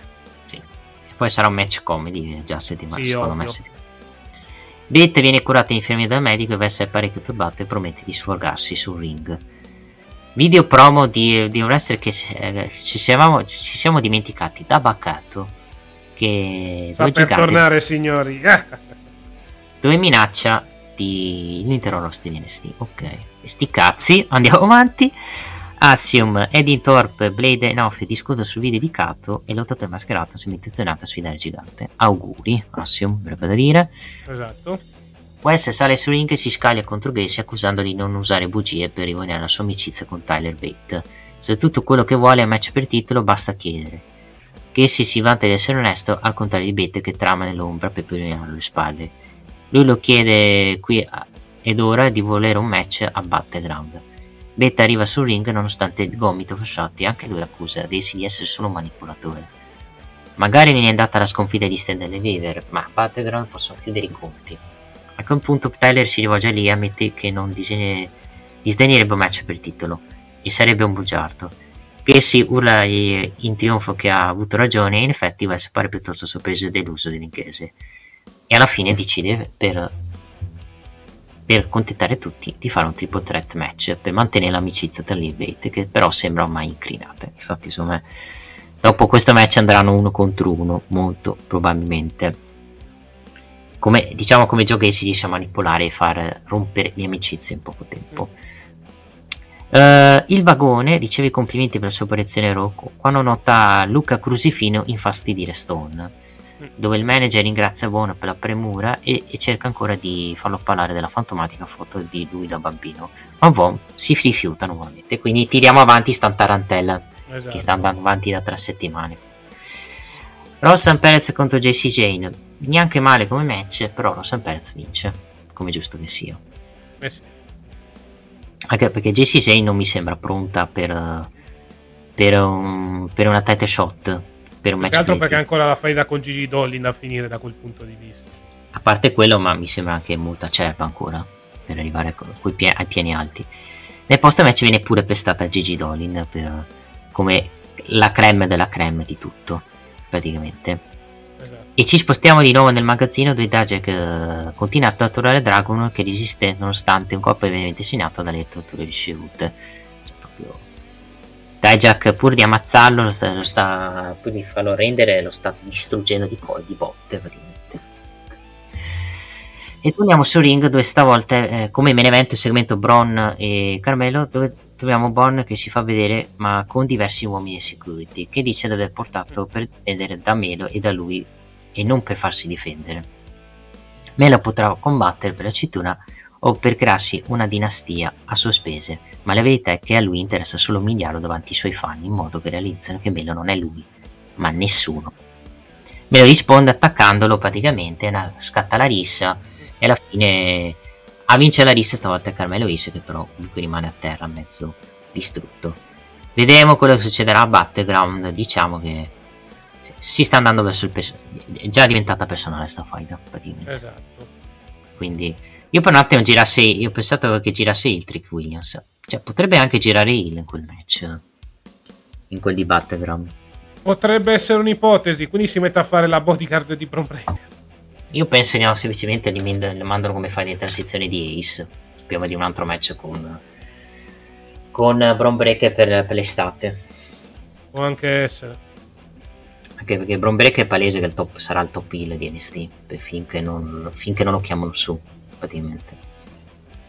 Anche perché non hai molta gente in questo periodo ad NST da fare trainare questo show. Uh, questa puntata NST, una puntata anche accettabile, buona. Note positive comunque sono, sono state comunque tante. Diciamo che arriviamo bene secondo me al, a Battleground. Vediamo settimana prossima come si completerà la card perché manca l'ufficialità. Mancano diciamo i due finalisti per il titolo femminile. Esattamente, quindi vedremo un po' cosa succederà in uh, quel di NXT. Abbiamo, come abbiamo detto prima, la situazione del torneo. Vediamo se ci saranno. Ah, vabbè, abbiamo il match amichevole tra Hank Walker e Ledger. Vedremo cosa succederà. Avremo sicuramente le semifinali. Anche perché, parliamoci chiaro, settimana prossima è già tempo di parlare di NXT Battleground a tutti gli effetti. Sì, di domenica e in concomitanza con Double Knocking anche soprattutto. Esattamente, quindi andiamo a vedere un attimo la card per quanto riguarda il eh, pay per view. Andiamo a vedere un attimo, sicuramente avremo il match valido per il titolo mondiale tra Carmelo Ace contro Bron Breaker. Le finali per il eh, titolo femminile vacante, vedremo chi si, qualific- chi si qualificherà, pardon, da una parte Roxanne Perez e Tiffany Stratton, dall'altra Cora J dell'Aira Valkyria. Vedremo martedì ad NXT cosa succederà. Poi Nomdar contro Dragon Lee per la Heritage Cup. Wesley contro Tyler Bate contro Joe Gessi per il titolo North American. E infine Ilya Dragunov contro Dijak per il. diciamo. Per la gloria e per la superiorità, ecco, da quel punto di vista, visto che si affronteranno in un last man standing match. Sì, Ok, ok, diamo anche qui i programmi televisivi di NXT. Esatto, NXT va in onda nella notte tra martedì e mercoledì su Discovery Plus, poi il mercoledì della settimana successiva c'è l'upload della versione in italiano e poi con uh, un bel po' di giorni di ritardo, all'incirca 9 o 10, c'è la trasmissione TV il sabato alle 12.30 su D-Max, ricordiamo ancora una volta, canale 52 del digitale terrestre, 170 di Sky e 28 di TV Sat. Passiamo alle W. E allora 20 secondi di pausa e poi andremo a parlare di quanto accaduto nell'All Elite Wrestling con i suoi show, almeno fino al 17 giugno. Dynamite e Rampage. Ragazzi, venite da Maiello! Oh. C'è tutte le marche! Châtelet, Microcar, Idacar, Aixa, Meta, una vasta gamma di usato, i ricambi, carrozzeria, ricambi. Che altro volete? Maiello suona pure la chitarra, mamma mia ragazzi! Una vasta gamma di usato ragazzi! E rieccoci qua per parlare dell'All Elite Wrestling. Come abbiamo detto in precedenza, questa è stata una settimana importante per Tony Khan e Soci, visto che è stato annunciato il nuovo show che inizierà dal 17 giugno, ovvero sia AW Collision, e che andrà in onda il sabato su TNT, ma naturalmente noi dobbiamo andare avanti perché manca ancora un mese a tutti gli effetti all'inizio di Collision, la settimana prossima ci sarà Double or Nothing, quindi partiamo come sempre da Dynamite. Allora, la domanda che ci poniamo tutti, come stiamo arrivando a Double Notting secondo te Casta? A livello di storyline e faide? Ma stiamo arrivando sempre come si arriva nelle battute finali quando parliamo di pay per view AW, nel senso sono le settimane in cui si cerca di puntellare qualcosa, capire quali possano essere i match, le faide decenti da mettere all'interno della card, mentre invece le faide principali sembrano essere già belle che pronte da questo punto di vista. Sì. Comunque, vabbè, io semplicemente come, come show comunque non posso vedere anche la carta non è no, si prospetta essere comunque un buon show ha dei picchi alti e dei picchi dei dici ok coffee break non me ne frega niente di match tipo il match mi dispiace della carica dai Valkyrie non frega proprio frega niente. E anche il match di The Firm contro gli Hardy, gli Hardy Party con in paio il fatto che se gli Hardy vincono hanno il contratto di Intapage sotto controllo anche lì me ne frega un cavolo. Ma ci sta comunque in una card come, come quella di, di Double Notting praticamente. Quello che mi fa un po' scalpore è il fatto che, che, la, la, roba della, del blackjack, quella della moneta, viene usato per, per mettere in paio il titolo International Championship. Ma ci può stare anche per dare un po' di freschezza al titolo international e soprattutto quantomeno una difesa diversa rispetto alle solite di Orange Cassidy. Orange Cassidy non si fa problemi a difendere la sua cintura e la difende negli scenari più disparati, come ad esempio in questa Blackjack Battle Royale. Sì. Segmento che si è aperto Dynamite con un pestaggio tra Wardle e Christian Cage con mm. Wardle che voleva il faccia a faccia con Christian, si menano i due e alla fine poi grazie all'aiuto di Luciasaurus, Luciasaurus poi con una chokeslam stende Wardlow sulla scala e poi si prende la key switch sulla scala con Wardlow che poi annu- sfida Christian Cage in un ladder match per il titolo TNT Championship. Vediamo se sarà se Christian si riuscirà a, a livello di carriera portarsi a casa anche il titolo televisivo del TNT. Io penso di no anche perché credo vogliano andare più su uno giovane come Luciasaurus. Io credo che questo serva quantomeno a dare una difesa titolata a Wardlow per poi andare a detronizzare l'ex bodyguard di MJF con Luciasaurus a tutti gli effetti. Alla fine Christian Cage sta un attimo sfruttando Luciasaurus per questa situazione, poi sarà lui a farsi avanti a tutti gli effetti. Sì, anche per magari per una puntata anche di collision che ci potrebbe anche stare, magari con un cambio di titolo lì, soprattutto per, eh, fare, per iniziare bene gli show. Uh, parlando invece match di coppia Darbiani non si che si dibattono Big Bill e l'Immortality buono come match vittoria da parte di Alin e Cassidy come Alin soprattutto arrivi al meglio al match dei quattro pilastri praticamente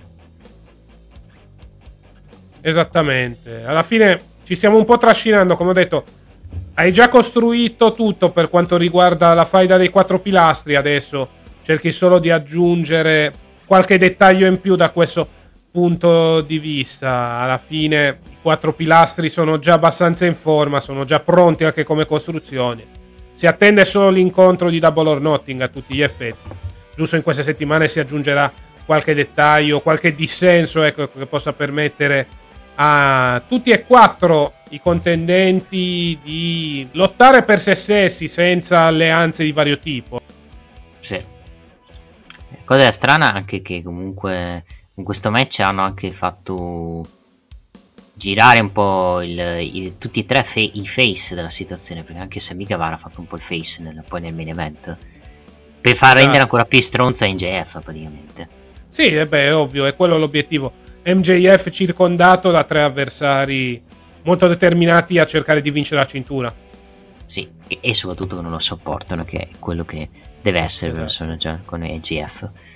Poi gli Young Bucks arrivano nel parcheggio decid- decidendo che Kenoma è, è acciaccato, ma si, ma si riprenderà. I due vengono saliti da Black Combat Club che li pestano di botte praticamente nel parcheggio Wardlow viene visitato al medico e nel pacchetto cerca di investirlo. Arriva anche Ann Anderson, al quale Wardlow dice che è proprio per quello che è successo che gli aveva chiesto di rimanere backstage.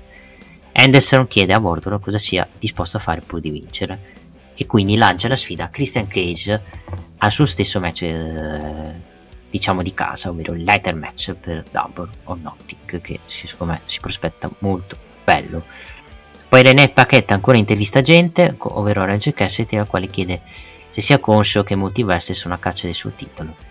Cassidy si limita a dire che se vogliono una title shot devono solo trovare Tony Khan e farglielo sapere perché lui li affronterà tutti. E poi vedremo cosa succederà. Squash match di Sammy Guevara contro Exodus Prime durato 20 secondi. Con poi Sammy Guevara che, praticamente fa un promo dove dice che essere in testa si ricorda del tempo trascorso nelle indie dello Stato e i sacrifici e le difficoltà che ha affrontato per arrivare dove è ora. Guevara dice che lui non è perfetto e che ne è consapevole, ma a volte occorre prendere decisioni sbagliate per poi prendere quelle giuste. Vabbè, quella giusta è stare con Time Milo, che ci sta assolutamente. Lui ha sempre ascoltato il suo cuore, al momento il suo cuore gli dice che vuole diventare campione World Championship. Quindi, che è un promo abbastanza face proprio di Semi Guevara in questo periodo, dove lo vedo anche abbastanza, se te sei accorto, molto distaccato dalla Jericho Appreciation Society sì, in questo momento anche per eh, dargli una credibilità per il titolo lo hanno un attimo saccato dalla Jericho Appreciation Society per dargli proprio un'identità da solo in modo da mandarlo per il titolo mondiale a tutti gli effetti contro MJF. Quindi hanno optato per questa costruzione, secondo me, costruzione molto buona e che permette, ripeto, di dare una personalità singola a tutti gli effetti a Sammy Guevara saccata almeno per il momento da, da Jericho Appreciation Society. Secondo te, dopo ovviamente perderà il match uh, Sammy Guevara, secondo te hanno, inizieranno a suggerire uno split con Jericho? Jericho Guevara? Sì, anche se secondo me potrebbe iniziare da più lontano, cioè non mi stupirei lo split inizi non tanto da Jericho quanto per lo più da Garcia. Sì, perché comunque serie. già prima di questa faida stavano raccontando Garcia che cercava un po' di sopportarlo, che sono amici e quello che vuoi, però faceva un po' di fatica, ecco, da quel punto di vista. Stavano già raccontando di un po' di screzi tra i due, quindi non mi stupirei che lo split inizi più da Garcia che da Jericho, sotto questo punto di vista. Eh, possono fare tutti e due inizi prima con, uh, con Garcia per poi arrivare al capo. Cioè, sì, esatto quello sarebbe per, l'obiettivo. Per farlo crescere soprattutto. Mm. Poi non so se, Garcia, se Guevara funzionerà da face, comunque pubblico a Guevara non gli perdona il fatto che comunque sia con una come Taimelo. E secondo esatto. me se Tony Khan è intelligente deve tenerli distanti Taimelo e Semi Guevara se Semi Guevara gira face soprattutto perché se no inizia a essere un problema ed è stato anche uno dei motivi per cui Semi Guevara l'hanno girato Hill perché se si sapeva da, da giorni che stava con Taglielo il pubblico sapeva che il pubblico rosica quando uno la, non la, è nemmeno rosicare che comunque diciamo in America non prendono bene i tradimenti fatti in questo modo eh. sì soprattutto i tradimenti voglio dire sì, dopo sono, che tu sono molto fedeli al matrimonio da quel punto di vista poi tradiscono di nascosto da grandi ipocriti quali sono però da quel punto di vista perché era successa la stessa cosa mh, forse con Edge. tu lo ricorderai, nel 2000 con Triple H, quando c'era la storia tra Triple H e Kurt Angle, il pubblico ti fava Triple H. Mm. Ma anche con Edge, Edge Matardi Lita, se vogliamo ricordare. Esatto. Solo che Edge era già il, quindi non era un problema praticamente, però questa, questa roba che è successa nella vita reale ha portato, è stata anche una benedizione per Edge per renderlo ancora un top heel, rendi conto, cioè. Per farti capire com'è strana la vita praticamente. Qui, sì, da quel punto di vista. Qui in Italia saresti un eroe se tradisci, se sei maschio soprattutto, perché se sei donna vieni considerato, sa- sapete benissimo come vieni considerato.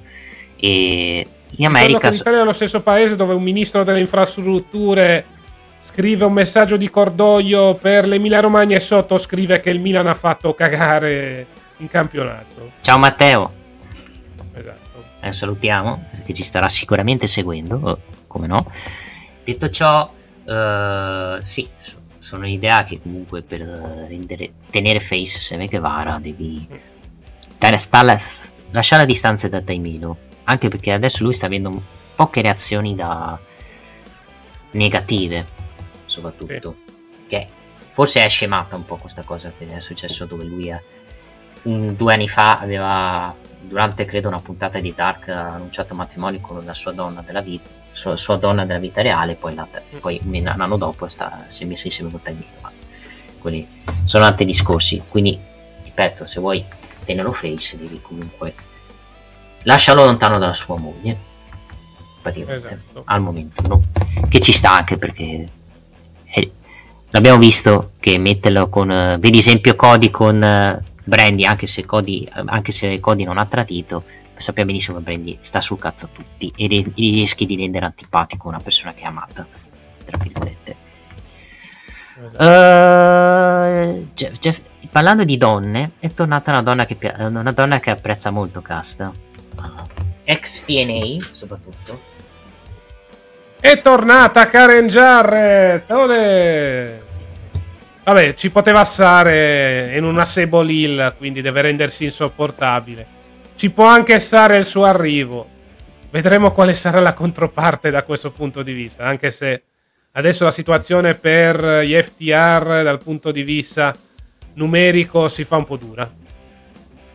Sì, si fa dura e a parte che comunque non penso perdere i titoli, anche perché credo che Mark Brisco gli farà mantenere le cinture. Sì più che altro uh, ok hai questo match io non, non ho né idea sì, secondo me che Jay eh, più che altro bisogna vedere cosa vorrà fare Jay Little se vorrà rimanere alleati o no dei due perché comunque secondo me Jay Little potrebbe secondo me gi- eh, girare face con gli altri che gli vanno contro per magari fare Jay Little e Mark Briscoe in coppia in onore di DJ Brisco che non c'è più. Esatto, quindi vedremo un po' cosa succederà nelle prossime settimane. Ricordiamo che in mezzo a questa storyline, come hai detto te, c'è la questione Mark Brisco, che molto probabilmente sarà alleato degli FTR, magari anche per andare all'assalto dei titoli Trios. Sì, magari per andare all'assalto dei titoli Trios, che che ci starebbe, ci starebbe assolutamente anche perché l'House of Black in questo momento non ha fight. Cioè, a parte, a parte beh, la fight finita con i Best Friends, non ha fight al momento l'House of Black. Cioè, è un po' bloccata per, per Double Notting l'House of Black. Cioè, è un po' strana sta cosa. Ma più poi... che altro l'unica cosa che ho visto in questo momento dell'House of Black è che sono sul poster di Collision. Poi per il resto avevano una faida con i Best Friends che poi è rimasta in sospeso. No, hanno vinto con i Best Friends, è quello che voleva. Sì, però alla fine comunque si pensava potessero andare per il titolo international, invece... Uh. Ma eh, magari entrano nella battle e la vincono. Cioè, esatto, può essere un'ipotesi, sì. Eh, che anche può essere anche quello. Però ti diciamo, dico, è... secondo me Beh. potresti fare la faida con gli FTR e Jay Brisco, eh, Mark Brisco contro poi gli House of Black. Quantomeno, come hai detto te, per celebrare un pochettino la memoria di Jay da questo punto di vista. Sì. Poi, poi, poi può essere che Jay gira il Jay Little, precisiamo. E quindi su e quindi questa cosa si svanisce. Non, cosa, non ho capito bene, Jay Little che gira il è già il, mi sa. No, no, de, G, gira il ai danni di Mark Brisco. Ah, vabbè, quello sì. Volevo dire che in quel ma, senso. Ma quello secondo me succederà già a Double or Nothing, eh. Sì, se poi non vincono i titoli di coppia credo vanno esatto. contro di loro molto, molto probabilmente, a meno di colpi di scena clamorosi. Anche perché gli FTR hanno appena vinto i titoli di coppia, farglieli perdere subito sarebbe eh. un po' molto molto pericoloso praticamente. Uh, poi Darmiali viene intervistato a René Paquette e nel backstage inizia a parlare di come vincere con un headlock takeover fu- eh, fosse un messaggio in diretta per NGF quando arriva Semi Guevara Guevara dice che loro due non sono amici ma si rispettano e qualcosa che ha detto Ali in fa l'ho colpito ha detto che Guevara deve smettere di essere sempre un seguace di qualcuno per avere successo. Quindi c'è flicciatina a Chris Jericho. Guevara offre un fist bump ad Alin dicendo che uno tra loro due e Jago Boy deve togliere la cintura a INGF a tutti i costi. Alin accetta e fist bump e dice che vinca il migliore. Vedremo se succederà. Di solito questi match 4 porta al campione a mantenere praticamente. Gli Outcast e Coffee Break, signori, stai zitta, direbbe qualcuno, vincono, vincono un match con Tony Storm che grazie al, allo spray inflitto da, da Ruby Soya, no, anzi da Saraya a danni di Britt Baker, con, un, con la somma finisher batte praticamente pin Britt Baker e poi si candida come sfidante al titolo Jamie Hater, infatti poi viene ufficializzato in quel di Double Notting per Tony Storm contro Jamie Hater parte 3 della loro fight. Continua la storyline tra le original e le outcast. Avremo questo incontro ennesimo capitolo tra Jamie Hater contro Tony Storm che credo finirà faida. Credo che Jamie Hater potrebbe mantenere il titolo e poi potrebbe perderlo in quella del Regno Unito contro Saraya. Potrebbe essere un'ipotesi e la butto lì. Oppure poi dip- dipende cosa fa anche a Forbidden Dawn Jamie Hater. Esatto, perché in mezzo avremo anche Forbidden Door. E soprattutto chi vincerà l'Oven Art Tournament, che potrebbero usarlo sì. come title shot, praticamente. Io sono nell'idea che a togliere il titolo sarà il capo, Saraya, secondo me. O, togli- o lei che gli toglie il titolo o qualcun altro, non ci aspettiamo. Perché Vedremo un po', sicuramente devi quantomeno rendere credibile le outcast, eh, quindi devono vincere il prima possibile la cintura. Sì, quello sì, anche cavolo, hai costruito una stable per... Cioè, hai costruito una stable per uh, mettere terrori- terrorizzare la divisione femminile non gli fai vincere un titolo femminile. Cioè, è un po' un peccato, è un po' come è un po' come, è un po come nelle stable che aveva fatto da BB con, con, con le, le Rayo Squad che sembrava una stable che potesse dominare poi non ha vinto mai niente a livello di cinture pre- precisiamo. Non che a livello lottato fece, riuscisse a vincere dei match ma quello lì è stato un po' il booking di Vince che ha rovinato un po' la Rayo Squad purtroppo. Esatto. In generale. Uh, passando ad un'altra cosa, da, ok, Britt Baker prende il pin, un po' sorpreso che non prende il pin, un bel pezzo. Poi c'è l'intervista di nuovo di Orange Cassidy che alla fine ha parlato con Tony Khan e ha, e ha annunciato questa Battle Royale dove mette in paio con, con, uh, in una Battle Royale praticamente il titolo International Champions. Un po' molto rischioso, però questo servirà credo per proteggere Cassidy dalla, dalla sconfitta, penso, penso perderà la cintura. Perché se vince la Battle Royale credo che abbia battuto tutti praticamente. Sì, beh, fondamentalmente ha detto sfido tutti quanti, cioè se dovesse vincere pure a Battle Royale contro chi lo metti? Con qualcuno dalla New Japan a questo punto, visto che c'è Forbidden Door. Sì, è vero anche che mercoledì prossimo ha il match con Fletcher, ma credo vincerà il match quello con Fletcher, quello lì. Quindi... Vedremo. Ci sta, ci sta, cioè. Sì. Io sono l'idea che vince la battaglia la vince Black, male che Black. Quindi... A meno che non vuoi dare il titolo a Mirro per poi portarlo a Collision, sta nella cintura. Ma vedremo. Cioè, poi dipenderà molto anche dalla questione, come hai detto te, Collision, brand split.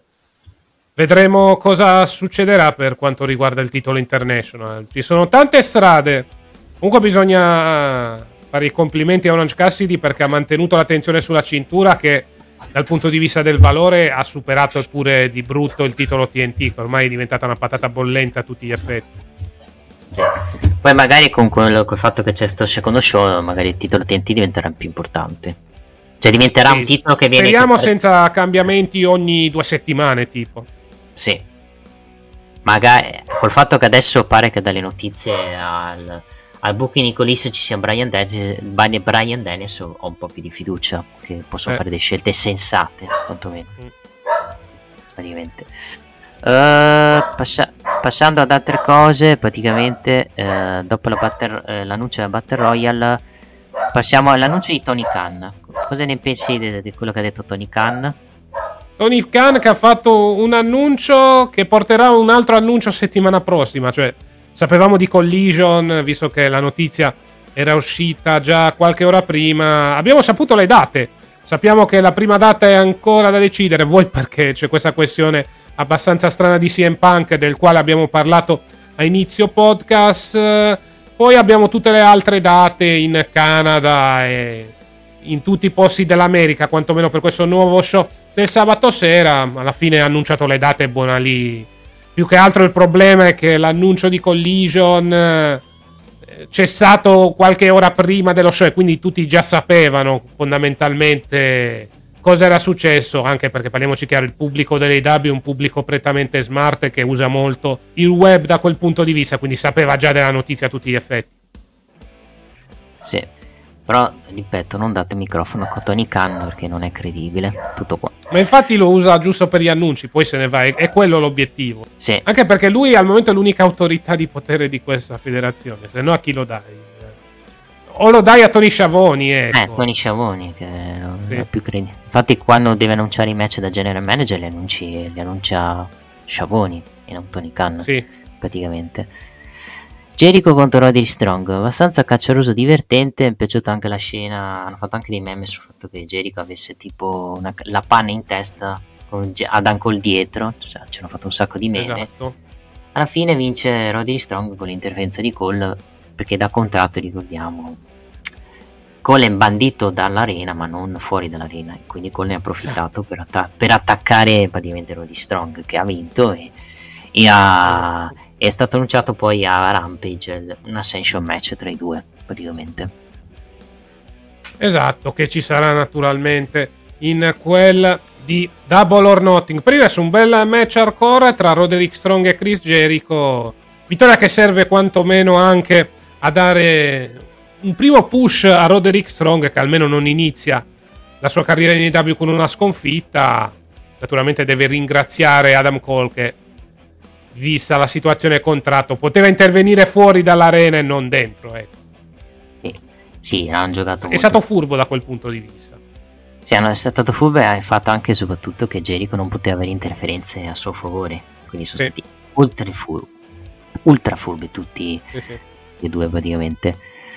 Jungle Boy contro Rush. La domanda è: su Rush sembra non aver piani. perché Al momento è bloccato in questa alleanza con Preston West che non, sta, non è che stia portando chissà che per Rush.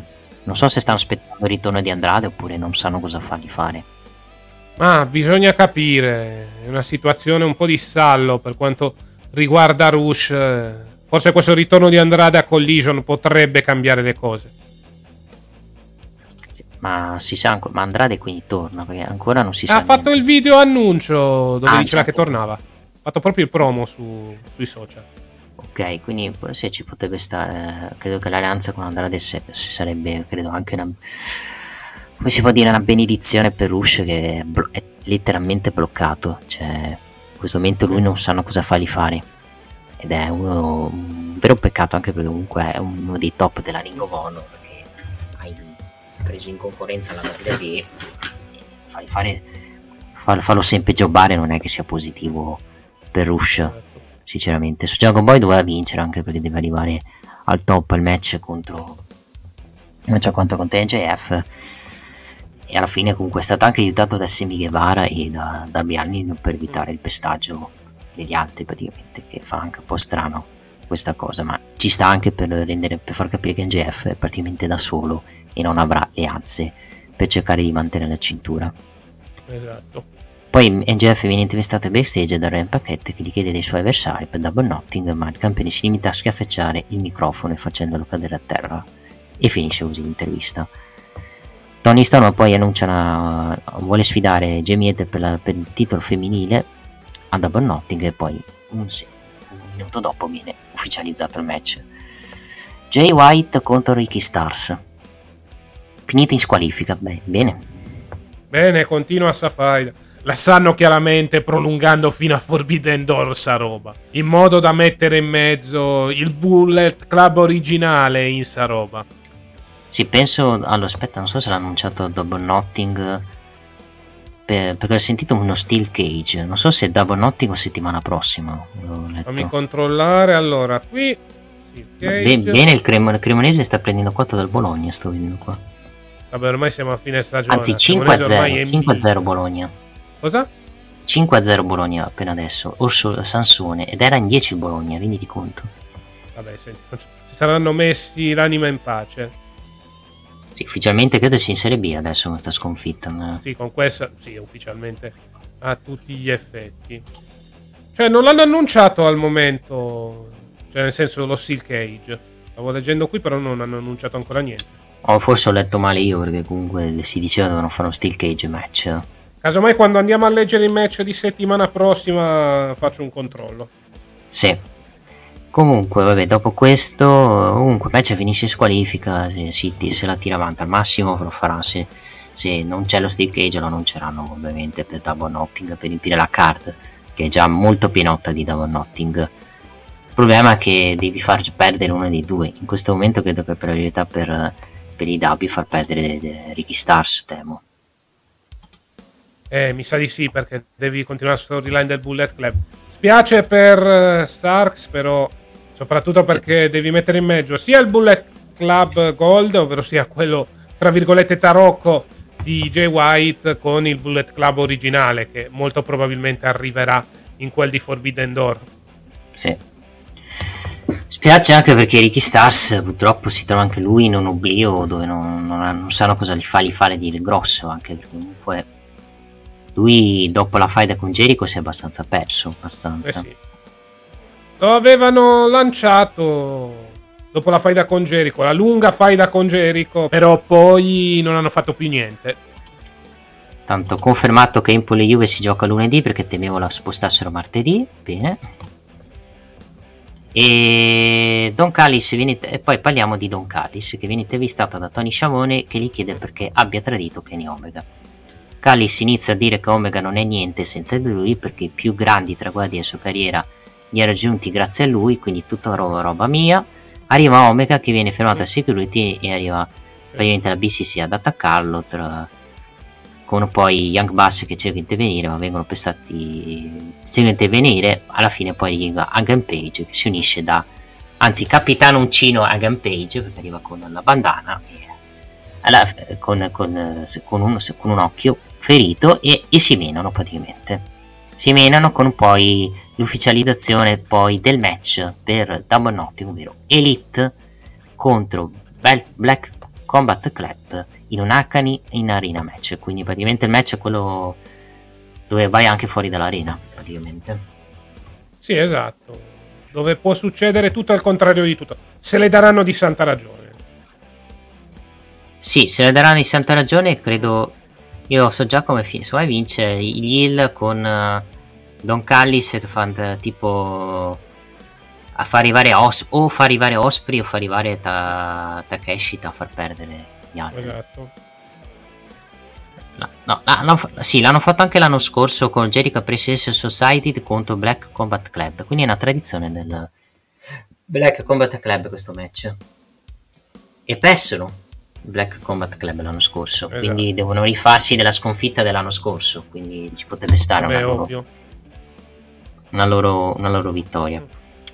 Finisce qua uh, Dynamite, torna, torna l'Elite assieme, vediamo poi adesso come sfrutteranno questa faida. Non penso sarà il main event di Double Notte, anche perché giocheranno molto sui quattro pilastri. Però è un match che me suscita molto interesse e sa- non sarà il match di fine faida perché credo che il match di fine faida sarà credo il, il Wargames che faranno a 5 dove metterai Brian Dennison, John Mosley, Willy Ryuta, Claudio Castagnoli e il quinto membro che può essere Osprey o può essere Takeshita e dalle altre 5 metti, metti Omega, metti Young Bucks, metti Page e metti Kota Ibushi ci starebbe soprattutto per fare un ottimo Forbidden Door secondo me meno che non vuoi, anche se vado, credo vadano più su Osprey contro Omega per il titolo New Japan degli Stati Uniti, secondo me. Sì, almeno per il momento. Poi vedremo cosa succederà. Però comunque l'impressione che possa essere un bel Forbidden Door e soprattutto c'è grande attesa per il match di Double or Nothing dove, diciamoci la verità, se non se le daranno di santa ragione, se le daranno ancora di più. Sì. Uh, Passiamo velocemente invece a Rampage. Rampage io l'ho visto a livello di highlights, non è che si... Highlights della puntata è uh. Il buon, la buon, uh, la buon Jade Cargill. Jade Cargill che pur di arrivare a 60 vittorie su 0 continua a battere Jobber e alla fine la buon Ty Valkyrie gli rovina la possibilità di andare su 60-0 attaccando l'avversario prima del match e Mm. lanciandogli una sfida per, per Double Notting per il titolo TBS. La domanda è se Jade Cargill perderà contro Ty Valkyrie impedendo di arrivare al 60-0 oppure sarà una vittima sacrificale? Penso più la seconda, secondo me. Ormai con la situazione Cargill ne parliamo da tempo in memoria. Io mi sono già sfogato settimana scorsa. Avremo l'ennesimo match contro Taya Valkyrie.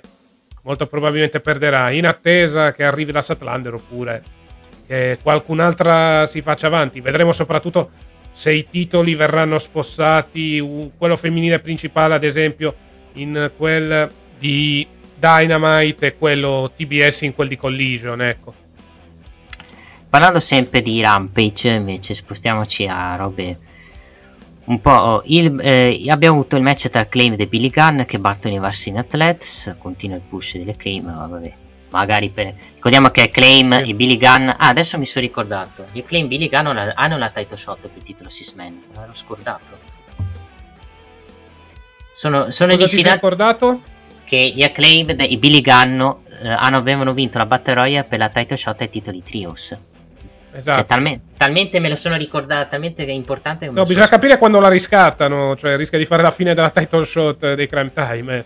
Teoricamente dovrebbero riscattarla a Double Notting, però non è stato ufficializzato sto match, quindi boh, scopriremo nei prossimi giorni praticamente. Pe- e penso perdano, non penso vincano contro House Black eh, praticamente. Gli Hardy e, gli Hardy e Isan che si tengono un promo ma vengono interrotti da Anthem Page e poi da un attacco dei Gun Clap e a Double Notting si farà un 3 contro 3 dove abbiamo detto ci sarà in paio il contratto di di Ethan Page dove se gli Hardy vincono praticamente eh, Ethan Page praticamente gli Hardy hanno il contratto soprattutto Matt Hardy ha il controllo del contratto di Ethan Page quindi si rivolge un po' alla frittata ai danni di Ethan Page che aveva al suo contrario aveva lui il controllo del contratto insieme a Stokey Hathaway. Uh, main event invece abbiamo avuto il Black Combat Club che batte Badine e Best Friends in un bel match. Black Combat Club che si prepara al match anarchico di settimana prossima, in quel di Double eh, battendo comunque i Best Friends e Bandido. E vedremo se avranno la meglio, se ci saranno tradimenti e nuove intrusioni, però comunque Black Combat Club deve riscattare praticamente il pestaggio di, il, il pestaggio di questa settimana in quel di Dynamite. Per il resto sì, poi avevamo avuto anche il pestaggio che ha subito Ke- Kit Lee dalla stable di, di- ah, eh, del buon Swerve Strickland, quindi si va avanti infinitamente in questa faida che credo sarà una faida anche di, di, di collision, molto ovviamente anche perché questo proporla a, a Dynamite credo non sia buono, anche perché non frega un cavolo a nessuno sta faida e basta, e il resto è storia. Questa è Rampage, ripetiamo un po' la card di settimana prossima, caso che è stato annunciato. Allora, settimana prossima, match valido per i titoli di coppia Ring of Honor, Lucia Bros contro Claudio Casagnoli e Willer Utah. Il match valido per i titoli Trios in un Open House Rules match, House of Black contro R. Fox, Metallic e Blake Christian.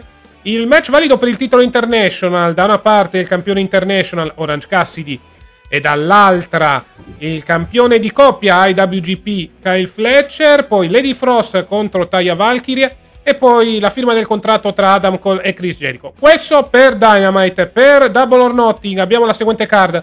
L'Ascension match tra Adam Cole contro Chris Jericho, il The Firm, ovvero sia Ethan Page e i Guns contro l'Hardy Party, Aseia Cassidy gli Hardys in un six man. E se il team di Hardy vince, Matt Hardy sarà proprietario del contratto di Ethan Page. Poi match valido per il titolo TBS, Jade Cargill contro Taya Valkyrie. Il Blackpool Combat Club, eh, Brian Danielson, John Moxley, Claudio Casagnoli e Willer Utah contro l'Elite, eh, Kenny Omega, Matt Jackson, Nick Jackson e Hangman Page in un Anarchy in the Arena match.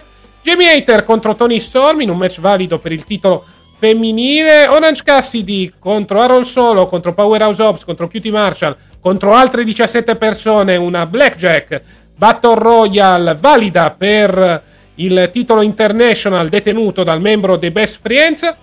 Wardlow contro Christian Cage in un ladder match valido per il titolo TNT.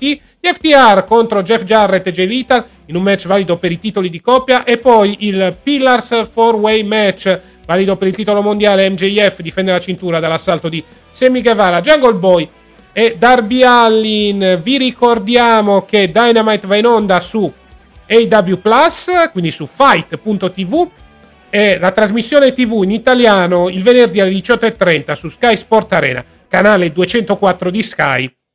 Mentre invece per Rampage stessi appuntamenti con la sola differenza che la trasmissione TV su Sky Sport Arena va in onda il lunedì alle 20.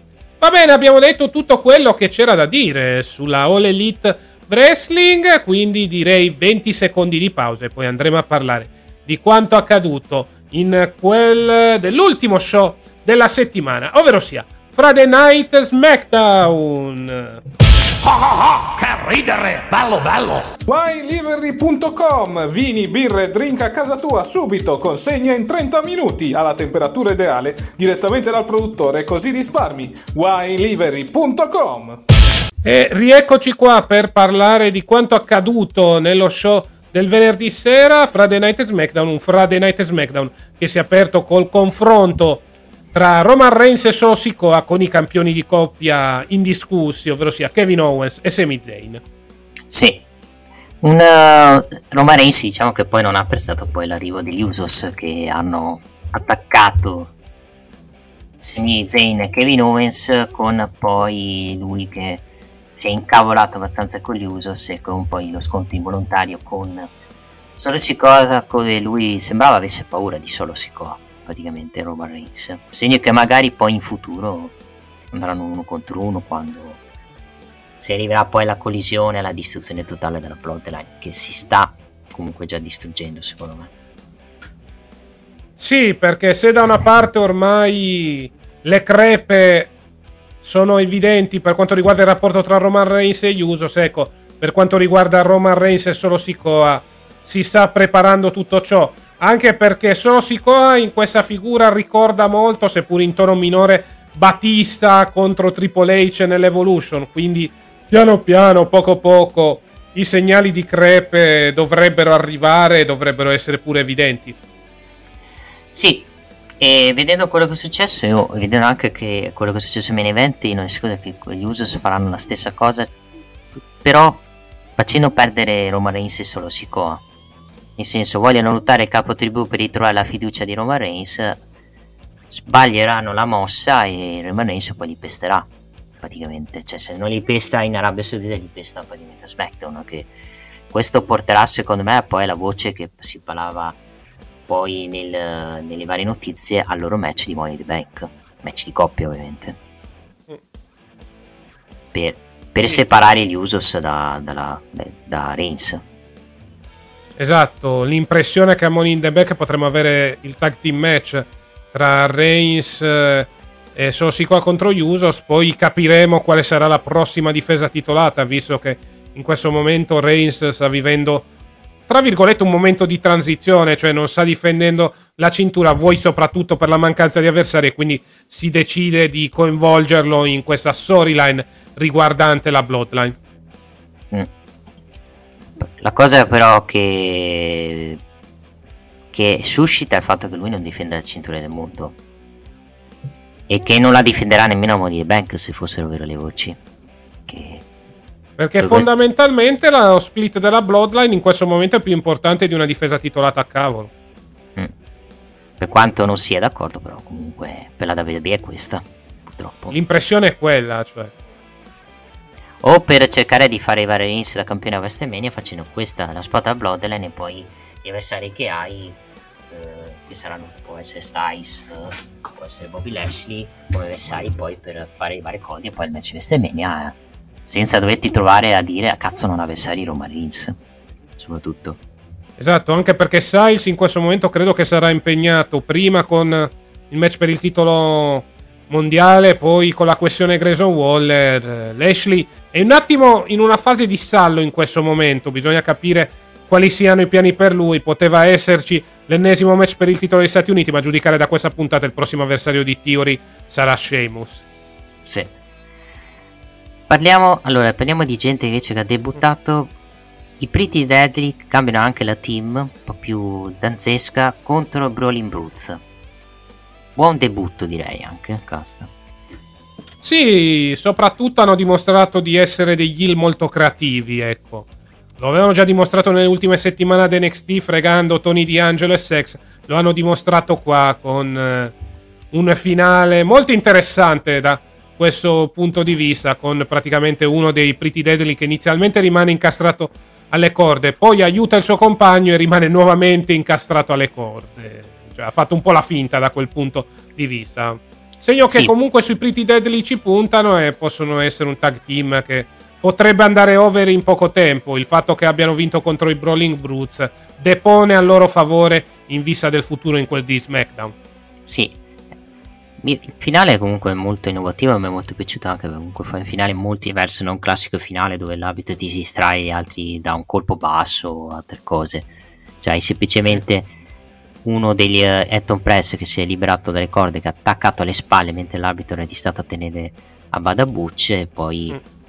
quando gli hanno, hanno fatto la finisher eh, lui si è riegato alla corde mantenendo, facendo finta che, non- che fosse bloccato, che ci sta soprattutto.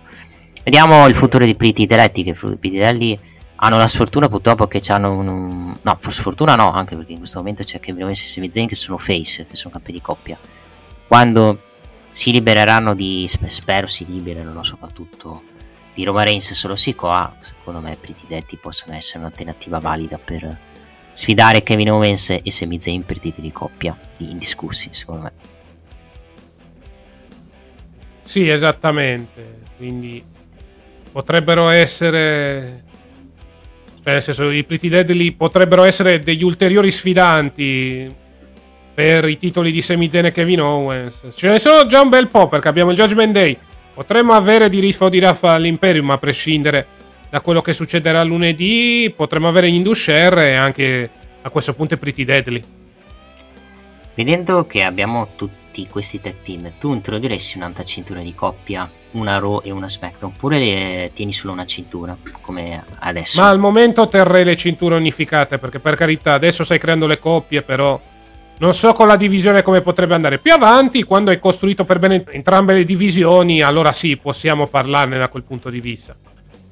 Al massimo fai un titolo unico invece di dare due titoli, cioè cambi la cintura semplicemente. Sì esatto. Fai prima, anche per non rendere pesante la cosa, Sì. secondo me. Comunque, e parliamo di gente che invece è finito il push. È finito il push di Zelina Vega, vabbè, come giusto che sia comunque, perché push era basato sul fatto che lei è di Puerto Rico. Asuka batte Zelina Vega, un match comunque anche equilibrato perché purtroppo il problema è il fatto che Asuka non, non è la, quella cattiva tremenda, il fatto che comunque va alla pari da, di avversari che teoricamente sono dei mid card, visto Jobber come Zelina Vega. Esatto. E, e se, la- e se tu rendi il personaggio di Asuka basato solo sullo spruzzettino e fare facce di- da deficiente, non è che non è che me la rendi credibile praticamente. Il match non è neanche stato brutto, il problema è che poi il fatto che la basano molto su eh, Bianca che deve scappare dallo spruzzo perché sennò, perché sennò ha paura mi- eh, e inizia a urlare come un'isterica. Cioè, fatto, e questo ti fa anche capire come questa faida non è che stia giovando molto ad Asuka. Neanche a Bianca Belair, se vogliamo dire, in questo momento. Bianca Belair vince contro tutto e tutti, quindi non è che cambia molto per lei, più che altro per Asuka che fondamentalmente poteva avere un personaggio cazzuto e che si basa solo su gli sputi in faccia alla gente. Più che altro, che- che futuro aspetta Zelina Vega secondo te? Tornerà nella divisione di coppia femminile oppure... Non, non vedi, oppure lo vedi magari come una partecipante nel Money Bank femminile e chi lo sa magari poter avere speranza di vincere quella valigetta. Ma non saprei sinceramente, cioè, è tutto abbastanza incerto, dovrei vedere le candidate. Potrebbe essere data una Hill che la tiene per qualche mese, oppure potrebbero darla una Face. Ci sono tante opzioni. Io credo che quando avremo i nomi avremo un'idea più chiara dell'intera situazione. Tu proponi se, se hai un Mm, nome in mente ma-. Eh, sinceramente, sono nella tua stessa linea. Quando avremo i nomi sapremo com'è un'idea di chi possa vincere il Money in the Bank femminile. In questo momento si fanno tanti nomi, ma io sono l'idea che devo- andranno con una, con una persona con una persona nuova anche perché di gente di esperienza in questo momento non hai non hai nessuno da dargli la valigetta e, non ha, e sicuramente non hanno bisogno di dargli la valigetta a meno che non sono così pazzi da dare la Trish Stratus che io, io, li, bast- io li bestemmio se succede io viso se danno la valigetta a Trish visto che all'età di 45 anni direi anche basta di dare trofei a gente di, es- di esperienza. È come dare come comprare giocatori a una certa cifra. Ah l'ha fatto la Juve ok parlo di giocatori di esperienza comunque dopo questa cosa che abbiamo visto questa cosa di Ask e Bianca viene annunciato comunque il loro match in Arabia Saudita dove almeno di colpi di scena credo Bianchi mantenga la cintura penso sì credo di sì tra l'altro voglio capire quale sarà il futuro di Asuka. Questo personaggio mi sembra ormai bello che seppellito. Un po' come il damage control, ma vabbè. Poi vabbè, se ci fanno il colpiscina che vince il titolo, mi stupirebbe. Io sono molto, più ma... che contento, almeno un po' di freschezza al panorama, ecco. Però non mi sembra che abbiano l'idea di fargli vincere il titolo. Poi vediamo. Sì. Vediamo quello che succederà. Perché lo spettro di Charlotte Flair della raccomandata c'è sempre, purtroppo. Mm. Uh, passiamo a robe sì, un po' più leggere. Sì, leggere un par di palle. Vuole, vuole, vuole, vuole eh. Il Grayson Waller Effect, effect con uh, ospite J Styles. Intervista abbastanza tranquilla tra i due. Hanno quantomeno poggiato le basi per una faida futura nel post uh, Night of Champions. Sì, ha solo detto che vincerà Rollins e ha fatto abbastanza rusicare J Styles basta. Cioè, mi aspettavo più facesse lo stronzetto, lo prendesse per il culo. Invece pochetto deludente, forse perché avevano poco tempo, può anche essere quello. Cioè. Esatto. Perché non mi spiego questa cosa. Ma la cosa forse che mi fa ancora più strana è il fatto che AJ Styles andrà contro Carrion Cross settimana prossima, cazzo. Totalmente. E beh, un match di preparazione in vista di Night of Champions. Alla fine Carrion Cross ormai è un jobber a tutti gli effetti. Lo sfruttiamo per lanciare gli atleti che dovranno lottare per piani più importanti. Ecco. Mm. Eh, fa un po' strano uno come Kenon Cross che era campione del mondo NST diventare un mm. jobber. Alla fine anche Triple H si è un po' reso su di lui, secondo me. Sì. Uh, passiamo invece tag team match. Strana, Street Profit contro la strana coppia Knight e Rick Bus. Infatti, la strana coppia infatti non ha funzionato e hanno perso esatto. in maniera pulita. Con poi Knight che ha attaccato Rick Books, eh, beccandosi un, un, pop della Madonna. Già era over eh, quando è entrato. Diciamo che Knight, eh, se andiamo con questi ritmi, penso che alla fine per eh, nel giro di due mesi dovranno girarlo face se continua a beccarsi sti pop sì, anche secondo me. Secondo me girerà piano piano, poco poco. Cioè, se lo possono permettere quantomeno con LA Knight. Mm. Sui Stay Profit, eh, io. Ok, vincono tutti questi match, ma qual è il loro futuro? Match per i di coppia oppure. Oppure. sta... in naftalina. Cioè. No. Più che altro, se avessero avuto idee di split avrei capito, ma al momento. Non sembra esserci ciò. Io penso che queste idee di split ce le avevano con Vince quando Vince ha avuto tutti questi problemi, credo che tipo ce li abbia un po' lasciate da parte perché sì. credo voglia aspettare il momento giusto per splittare i due, soprattutto per mandare nei piani alti il Montesforza, che è quello che secondo me esatto. puntarci di più. Per quanto Angelo Dawkins comunque non è scarso, però quello che sta tra- trainando la baracca del, degli Street Profit credo sia Montesforza che Angelo Dawkins poi, poi vediamo, vediamo quello che succederà. Perché in questo momento di, di separazione tra i due non se ne parla e credo che sia, abbia, si abbia più bisogno di tenerli nel recente team per trainare la baracca della visione di coppia che è quello che serve secondo me su Ellen Knight uh, vai. Cioè, potresti avevi la, l'opportunità casomai va li turni il li metti all'interno di qualche sebo casomai ci fosse stata la reunion dell'art business però poi non hanno fatto più niente a tutti gli effetti. Sì, la sì, reunion dell'art business è un altro, un altro progetto che è stato bloccato un po' esatto. Che è quello che ha portato secondo me anche a far vincere il titolo Carmelo Ace quindi a tenerlo ancora da NST secondo me Uh, su LA Knight, ripeto, io penso che lo gireranno face, comunque continua a beccarsi di pop uh, da face. Questo spero per lui possa ritenersi uno spazio, magari in mid carding. non escludo addirittura che possa, se continua così, possa guadagnarsi un, un posto, non, de, non, dico del main event, ma magari a guadagnarsi una title shot, un titolo del mondo.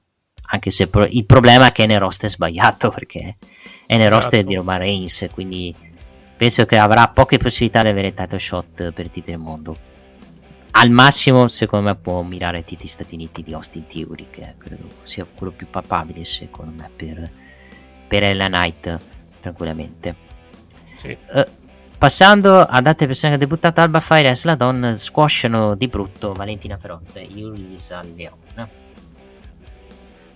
sì alla fine squash che serve per mettere in mostra il campionesse femminile di NXT bisogna vedere cosa faranno adesso con quei titoli perché anche lì la situazione è abbastanza confusionaria. Vorrei che stiano aspettando Night of Champ, dopo Night of Champions per farsi un'idea su queste cinture, praticamente.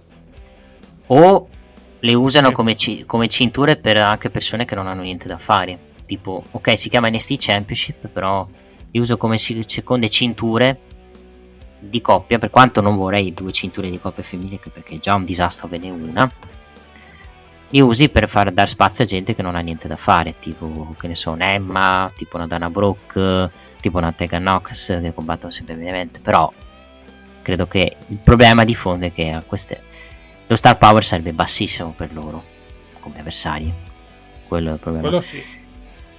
Secondo me aspetteranno se non a Money the Bank a SummerSlam per, per dare, farsi, fare un'idea di chi di qua, se faranno match di unificazione oppure tiranno, andranno su questa strada. Sicuramente cambieranno il nome del titolo perché non possono ottenere NST Championship e soprattutto non possono ottenere tipo una campionessa, eh, esempio Bianca Belair con una cintura di Raw e Ria Ripley con una cintura di SmackDown. Cioè, non ha minimo esatto. senso.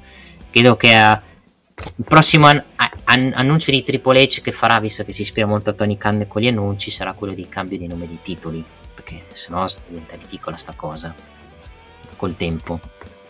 Secondo Quello me. sì. Quello sì, bisogna fare un po' di ordine all'interno della divisione femminile perché si sta rischiando la confusione più totale. Sì, bisogna fare questa cosa piuttosto di fare gli scambi di cintura, che è già un disastro. Vabbè, no. Lo scambio di cintura lo abbiamo già visto. Dio ce ne scampi e liberi. Uh, Austin Theory. Austin Theory arriva sul ring e dice che a Raw ha battuto tutti, soprattutto Bobby Lashley, e che ora lo ha seguito a SmackDown. Menziona la vittoria con Sina, Vasteman e parla di Sheamus, che arriva sul ring e gli, gli, dà, gli procura un Brock King in faccia e si chiude qua il segmento. E, e se, il match non è in Arabia Saudita a casta, ma è a SmackDown. Segno che magari non vogliono avere una card lunga per l'Arabia Saudita. No, credo di no. Forse non vogliono avere la card lunga a tutti gli effetti e non vogliono portare troppa gente, ecco, visti i precedenti. Quindi portano sì. l'essenziale, ecco. Quello, la roba importante da quel punto di vista. Se hai guardato poi nella carta di, di, di, sì. dell'Arabia Saudita c'è scritto il Trackman 3 main event. Allora, allora, se noi facciamo un gioco di chi può essere il main event, io mi giocherei il match per titolo del mondo. Di... Se ha senso questa cosa di Netto sì. Champions, metti Rollins uh, Styles per titolo vacante World Heavy Champions. Se no, metti Reigns come main event. Più che altro credo che per la questione cintura, cioè a meno che non c'è un angle grosso per il match dei titoli di coppia, ovvero sia il vero e proprio turn a tutti gli effetti degli Usos, credo che l'impressione sarà che il main event sarà quello per il titolo mondiale. Vuoi perché l'assegnazione di un nuovo titolo mondiale, vuoi perché comunque parliamo di Rollins e Styles che possono dare spettacolo da questo punto di vista. Mm. Sicuramente non è il main event Roz Lesnar perché non penso. No, non penso. Credo che quello sarà il main event di metà sera.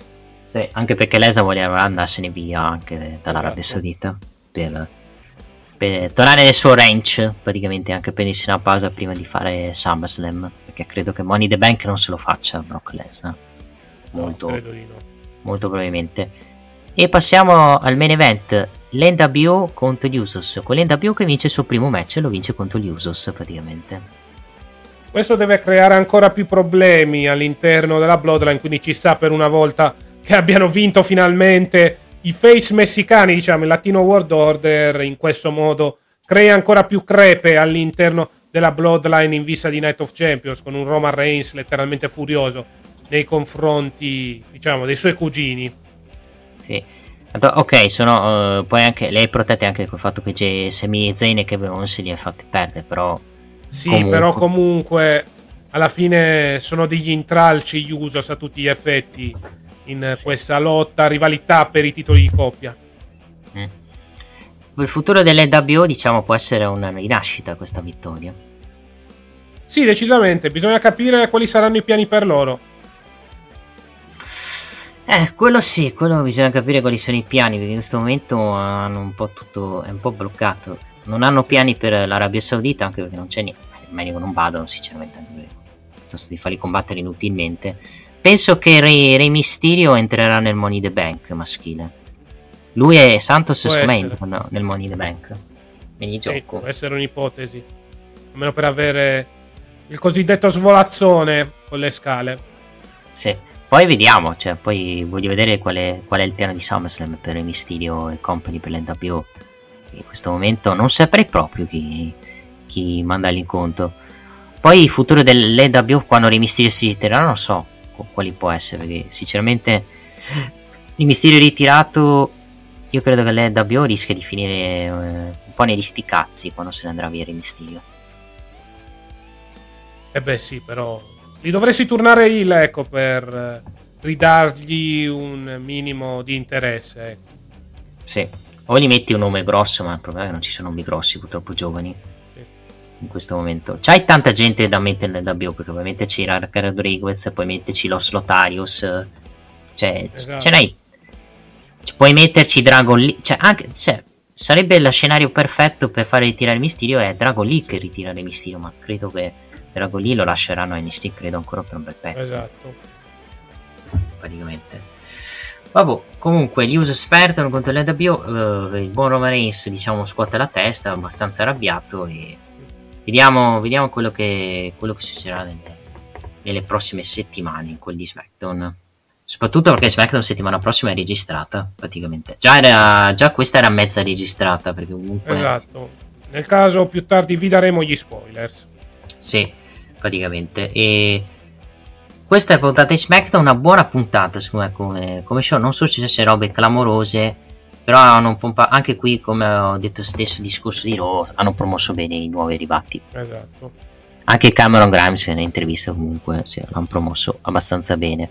Sì, stanno promuovendo i nuovi volti, anche perché giustamente saranno i volti del futuro per quanto riguarda i prossimi mesi. Sì. Per SmackDown è stato annunciato De Tutto, casta, praticamente. Esatto. Potremmo andare già con gli spoilers a questo punto. Metto il capitolo, ecco, così almeno...